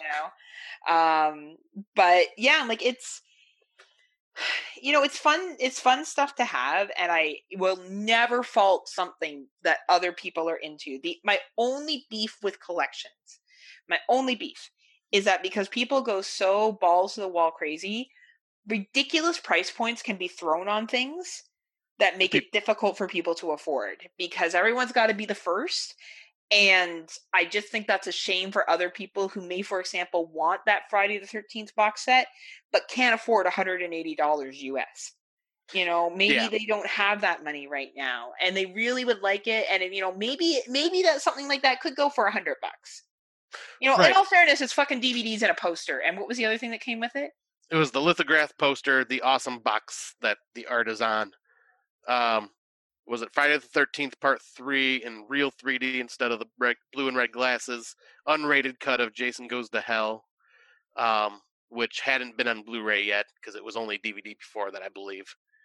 So there's like some things that you know, if you're like the collector that wants to finally upgrade his movie collection, because the re- I know a lot of the reason why people are super excited about this also is the fact that that Friday the Thirteenth Blu-ray tin that came out that I have, Mhm. that was only on shelves for a very short time before it went completely out of print and no more copies were made. And then the only way you could buy a copy is if you were spending three hundred bucks on eBay for it. So I don't have a beef with all those bonuses, but are you going to tell me that the markup on that is like how much? Like they had that footage. This is 2020. It is not hard to release an uncut version. Nope, I know. You know what I'm trying to say? Like Oh yeah, the the what the demand when there's demands for things like it's housing market okay? I was talking to my neighbor the other day or today and her daughter is looking for a house and like the fucking world's her oyster right now. Right. like people are begging to sell their house. It's covid-19 people don't even want to fucking go into houses. A year ago houses were like people were throwing on offers before they even saw a fucking house Right. no exactly. conditions nothing so it's it's demand so my my only thought is i understand all those pros i understand all the special stuff and i don't fault people for wanting that where my concern is is the markup gets so ridiculous Mm-hmm. that the somebody who is truly a fan and would like that has to decide some hard choices and they can't purchase it and i just personally think that's a shame Yep. that's and all another issue that comes along with this is that these boutique boutique companies know that people love to hear the word limited edition, mm-hmm and when that happens, the biggest, the real big issue that I have is the fucking scalpers, the ones that Yeah. will buy like twenty or thirty of these and then turn around and jack up the prices to double to triple the price even more eBay. than what it already is yeah Yeah. That's the people I really can't stand are the ones that are doing it for the profit instead of like letting someone that actually wants that limited edition. Oh, Scream a hold of it. Factory's doing it for the fucking profit too. Don't fool Oh, yourself. oh, I- I was gonna say, that well- price point isn't. Well, no. I was gonna say because Scream Factory and a lot of these boutique labels, that's one thing that's always been criticized is their prices. Yeah, like and I get usually- it. People will pay it, but like, let's be real here, right? Like, Yeah. not- Well, usually a single, especially when it first comes out, new Blu-ray from Scream Factory, is anywhere between twenty-eight to thirty-eight dollars for one movie. American. Let's Yeah. let's Yeah, specify American. that. Yeah. And your currency, besides the pound, is the highest in the world. So let's you know also think about if you're ordering that from another country.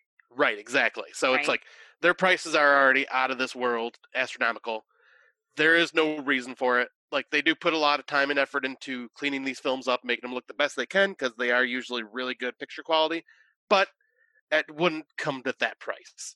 And well, there you- there is a reason for it. It's capitalism, and I Yeah. understand that purpose. The company wants to make money. I don't fault that.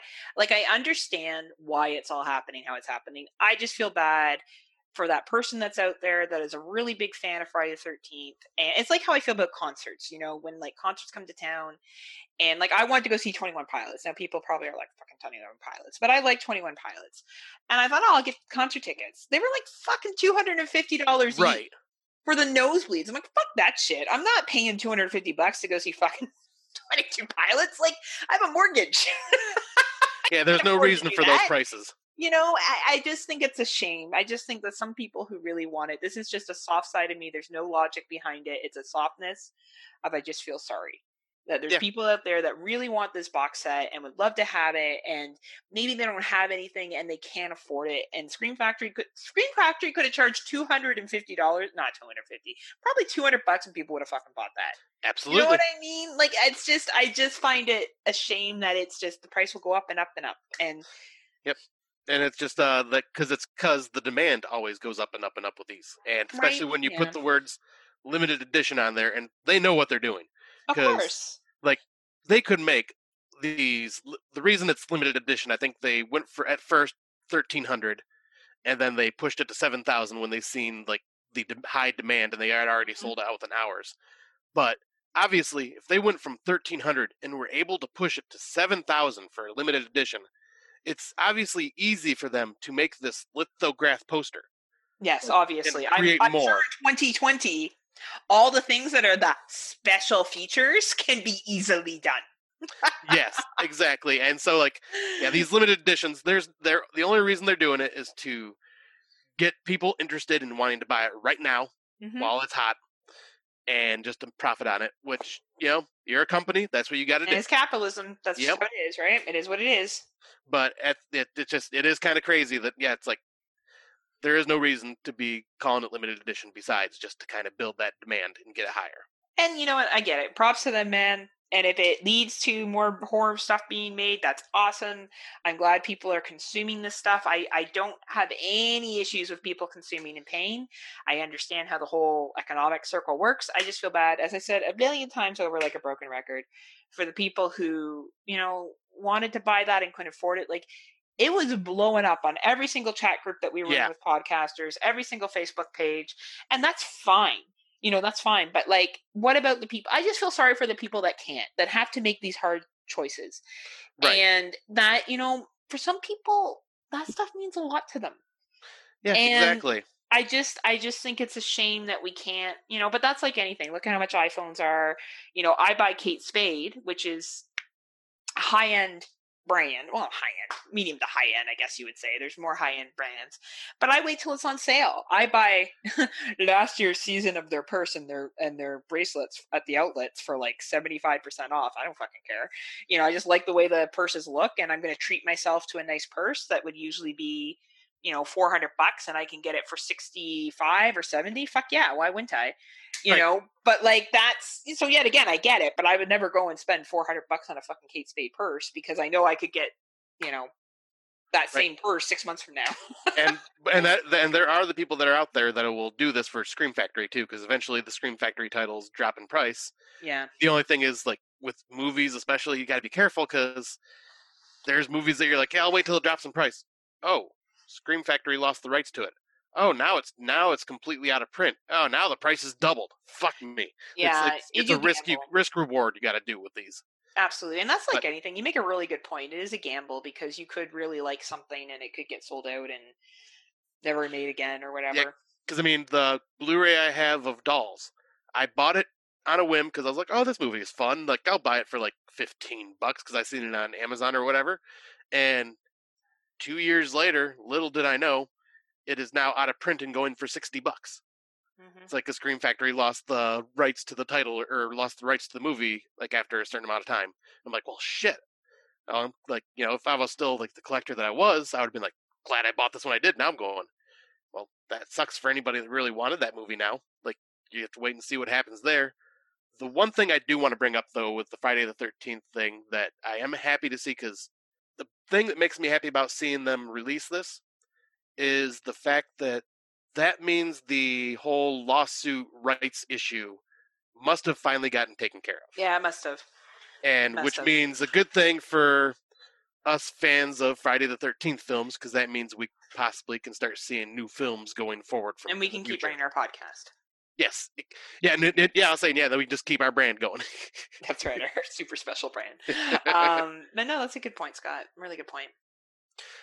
uh, but yeah, I think that's pretty much all we've talk can talk about on this right now. All right, we can probably go off about collections for a long time, and if people want to share their collections in our chat in our Facebook, yes, group, please do. we'd absolutely love to see it. You know, I I'm a big fan of people that collect. I may not choose to collect a lot of stuff, but I would love to like you know I'd love to do a cribs tour. Only call it like horror cribs and like go to all the different podcasters' house. Maybe when I'm living my best life, and uh, do cr- do tours of the ones that have the most elaborate Well, horror setups. That's that's actually funny that you bring that that you say that because uh, there is this Facebook page that I used to be a part of, and it was kind of like a horror grindhouse uh, exploitation page, Hmm. and it was a big community. And someone one day said, "You know what? Let's all do virtual tours of our collection." So we would record ourselves walking through and showing everything, and then sharing it to the Facebook page. And everybody started doing that, so you got to see everybody's collection in this virtual walkthrough, basically. So, hell, if y'all have a collection and you want to do a virtual walkthrough for uh, your collection and share it on our page, I will. I can even get started and do that with mine. I think you should get started and do it with yours. Yeah. So, like when this episode and I'll do it with mine. It'll be two minutes. Shortest video ever. Watch mine, then watch Scott's. Don't. Scott's will be like 25 minutes, and mine will be like, This is my jigsaw doll. These are my Freddy chopsticks. This is my it doll. And this is, these are my coasters. This is me. The end. Well, just because it has you at the end, it make your video better. yeah, that's right. I'm not Smoke Show Crossford. Okay. No, you're the you're the Canadian sizzling guy. I am a mild rumble to your exploding head. the that has become clear. That is something that is just the way it is. So Well, I'm okay with that. you need a beard, Heather. You need a beard. I accept that I'm working with a ten. Okay, and when you're working with a ten out of ten, you just have to kind of like be the ugly duckling that Oh. hopefully one day grows into the beautiful or like you know good enough swan. Oh my- Don't ever sell yourself short. Thanks, Scotty. Thanks, Scotty. Uh, but yeah, I think that's a good idea, Scott. I think we should do that. Obviously, we'll do it after this episode comes out. So Scott will take five weeks to edit. So we'll see how that goes. hey, it's not my fault that life's going to be getting in the way for a little while. He's going to be dealing with pit. So when he says he's taking care of three pit bulls, is actually the singer, and he's Yes. going to be out Three- of both. Three clones of them. Yeah, and, he, and they're going to be like, Mr. Worldwide. And Scott's going to be like, oh my god. Fireball. Action. Just you hanging out with three pit bulls all the Oh gosh. Oh my god, it'd be like constant, like Mr. Worldwide. What's this other thing that he says? Like the four one zero. What is the numbers that he does? Mr. I- Worldwide, Fireball. I can't remember the numbers. Oh my All god. I remember is my uncle Bob looks a lot like him. Yeah, one time I was in a wedding party and this limo driver looked like Pitbull, and like I I make up nicknames for people all the time, and they always stick. And I was like, "Hey, you look like Pitbull." We called him Pitbull for the rest. of Nice. but yeah, when Scott's done watching all his bitches, then we'll uh then we'll release this episode and then we'll do a cribs cribs edition scott and heather and if people want to share their their house they they absolutely can or their you don't have to be on your video if you don't want to you could just show your stuff and talk or I don't Yep, know, show I- your stuff and not say anything. I don't really care. Do whatever you do. What feels good. But Scott will be like a twenty-five minute video with a lot of gremlins talk. So be prepared, everybody. And And then I'm really one Gizmo. And this is my one Gizmo figure, and this is my second Gizmo figure. And did you know Gremlins is the best movie ever? and then Heather will show her uh, Oscar for Scream Three that she made. Yeah, that's right. It's like handmade, like painted, and it looks like shit. And it's like Scream Three Best Picture It it'll be a statue of uh, Courteney Cox with that amazing haircut. with the bangs. I'll uh, I'll just dress up in my Scream costume and run around the house. Just start screaming. Ah! oh man, we just good times here. Friday Nightmares. We're just living our best lives over here. we are total Um, dorks, but it's fun. You know, I'm a dork. Your smoke show, Crawford. I smoke dork. Wait, what? Did you say you smoke dork? Yeah. What the fuck does that mean? I don't know. oh my god. Hope you're not driving later. I haven't even had anything to drink. That's scary. Besides iced tea. oh my god, you and your iced tea. Is that what you've been he's been drinking so you guys can't see. We're gonna we're gonna I swear to God, one day we're gonna do video around the same time that date with Brandon Orlick happens. We're gonna do video because I keep talking about it like they talk about the date with Brandon Orlick on Exploding Heads, and we're gonna show Scott just drinking his big gulp, and it's like this. It's a, it's a big gulp, isn't it? Is that what you've been drinking this entire time? Yeah, it's a 44 ounce. Uh, Hold it up to the camera. Let's see what this is. Let's see this America. it's a big chill. Oh my god, how do you even get your hand around that? Barely. Like it's almost like Junior. Did you hear that, Dave C? Um, but yeah, that like that's a two hander. yeah, I was saying that. Like, I used to drink that of pop back in the day, Oh my god, I'm surprised you don't have diabetes. right? But nope. Now it's just unsweetened iced tea. I have to make sure to specific, specific, uh, specify unsweetened with Because you're like, Heather. I'm sweet enough. Well, I have to specify it with you specifically because you love to say, "Oh, get your giant sweet tea." I'm like, Yeah, no, yeah. it's not sweet tea; it's unsweetened. Like, I'm from Michigan, and I'm like, I'm not sweet South. tea. I'm, I'm not a Southerner. Southerners love their sweet tea. I mean, it's They good, do. but it's too sugary for me. They do. I remember I'll never forget when I was in the South and I asked for iced tea and they looked at me funny and they brought me fucking tea with ice in it and I'm like, ah, that's not what I meant. Them and their grits. They also love fucking oh, grits they too. do love their grits. Oh my gosh, I grits and fried chicken. Yep. But you know what? Who doesn't like fried chicken? Yeah, and their soda. Doda. Us Soda. Northerners call it pop. That's true. When I go to Michigan, it's like normal. Yeah, yeah, because we're because I mean, shit, you're connected to Michigan. You're we're basically Michigan and Canada together. And Buffalo. Good Buffalo, yes. Buffalo. Buffalo and New York. But anyway, look at us. We're like, Buffalo, Michigan, connected. People probably stopped listening by now. Uh, Yep. I don't know why they still are if they are. But anyway, p- we're going to post our horror videos. Check them out. And uh, yeah, we'll catch you guys for our next topic, which I think Will I know what it is. Do you Yeah, want to say- say what it is? I'll well, I said it before and we didn't do it, but I'll say it again because uh, I think the next episode we will do the shark movies. Yeah, nah. and we will talk about some pretty Oscar-worthy shark films. Oh Just boy, will we! we got some bad boys and we'll be having some guest series as well we have a couple of guests lined up that we're going to be bringing on it's our we feel like we're good enough now for these guests um we didn't Yeah, want because we had to. Oh, sorry. no go ahead I was saying, yeah, we just kind of had to figure out a way that we could change our format to add the guests. I just meant that we weren't didn't think we were good enough for guests but Well, I yeah mean, you're we- right, we also change our weren't- format Mhm. Well, I mean, obviously, we needed to get used to everything ourselves for a while before we brought in a guest and get comfortable with what we're doing. we're still not but- comfortable we still don't know what we're doing but we we figured we should bring another person into this Well, threesome to just we're good now at not knowing what we're doing. we're so good We're great at not knowing how to do what we're doing. so good yeah anyway When I'm good. So good, it's bad. Just like you and your pit bull. Your three pit bulls. Mr. Worldwide! Fireball! anyway, why don't you close this bad boy out, Scott?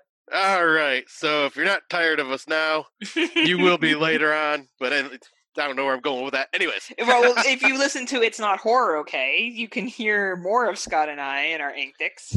oh boy. Or you yes, cannot. Yes. Uh, you could listen to that and question many things, especially about me. Um, but it's a fun show. We do talk about different, and it's a show that sometimes Scott and I remember to bring up on this podcast, sometimes that we don't. Uh, but it's a fun show where we talk, where we basically watch a cheesy '80s action movie, and we watch all varieties because we're on there with three other people, and and they all we all take turns choose, choosing movies. It's a lot of fun. yeah, it's on it the. Horrorphilia Network. So if you if you like commentaries and you want to hear us talk about some cheesy '80s action films, please check it out. It's with uh, Nudie from NFW, Android Bias from uh, Android Vision, as well as oh my goodness, I forgot his podcast. I'm going to be I'm going Oh, to be oh. a guest on Android's podcast. I think it was the podcast, uh, the Cemetery Gates podcast. Cemetery Gates podcast, yes, and I'm going to be guesting on that actually in a couple of weeks, which I'm really Oh, excited that's right. about. Yeah, I'm special. Um, and then and Mr. Venom, which is on he's on every podcast, but probably No More Room in Hell, Fresh Cuts, and In the Mic of Madness with the lovely Rebecca Reinhart is probably where you can mostly find him at this Yep. point. And we've also had for the last couple of episodes, uh, Mr. Gary Hill himself from Cinema Beef, two That's drink right. minimum. That's right. That's right. So yeah, good time. So check us out there if you haven't had enough of this like awesome ending of our episode that's we dragged out way longer than necessary. But We're, uh, we're like a we're like a Stephen King uh, novel. Like we get like, everything going really well, and then we just don't know how to end it. yeah, we're like the ending of Pet Sematary, the remake. Yeah. Everyone's looking at each other by the end of it, like, what did we just listen to? We're just gonna go Um, in a weird direction. It was aliens. anyway, I'll let Scott close us All out right. and finally again. And but please, if you are comfortable after Scott and I open our uh, open upload our horror videos of our of our collection, please feel free to do the same. Yes, I would love to see it. But uh, yeah. Um, thank you everyone for listening to us. Uh, making it to episode thirteen. We love the feedback that we've been getting and the fun nicknames that people have been coming up with for us and all the stuff that you know we we are glad that uh people are responding to the show that the way they are. Um so yeah until next time unpleasant dreams. Pitbull, fireball, Fireball.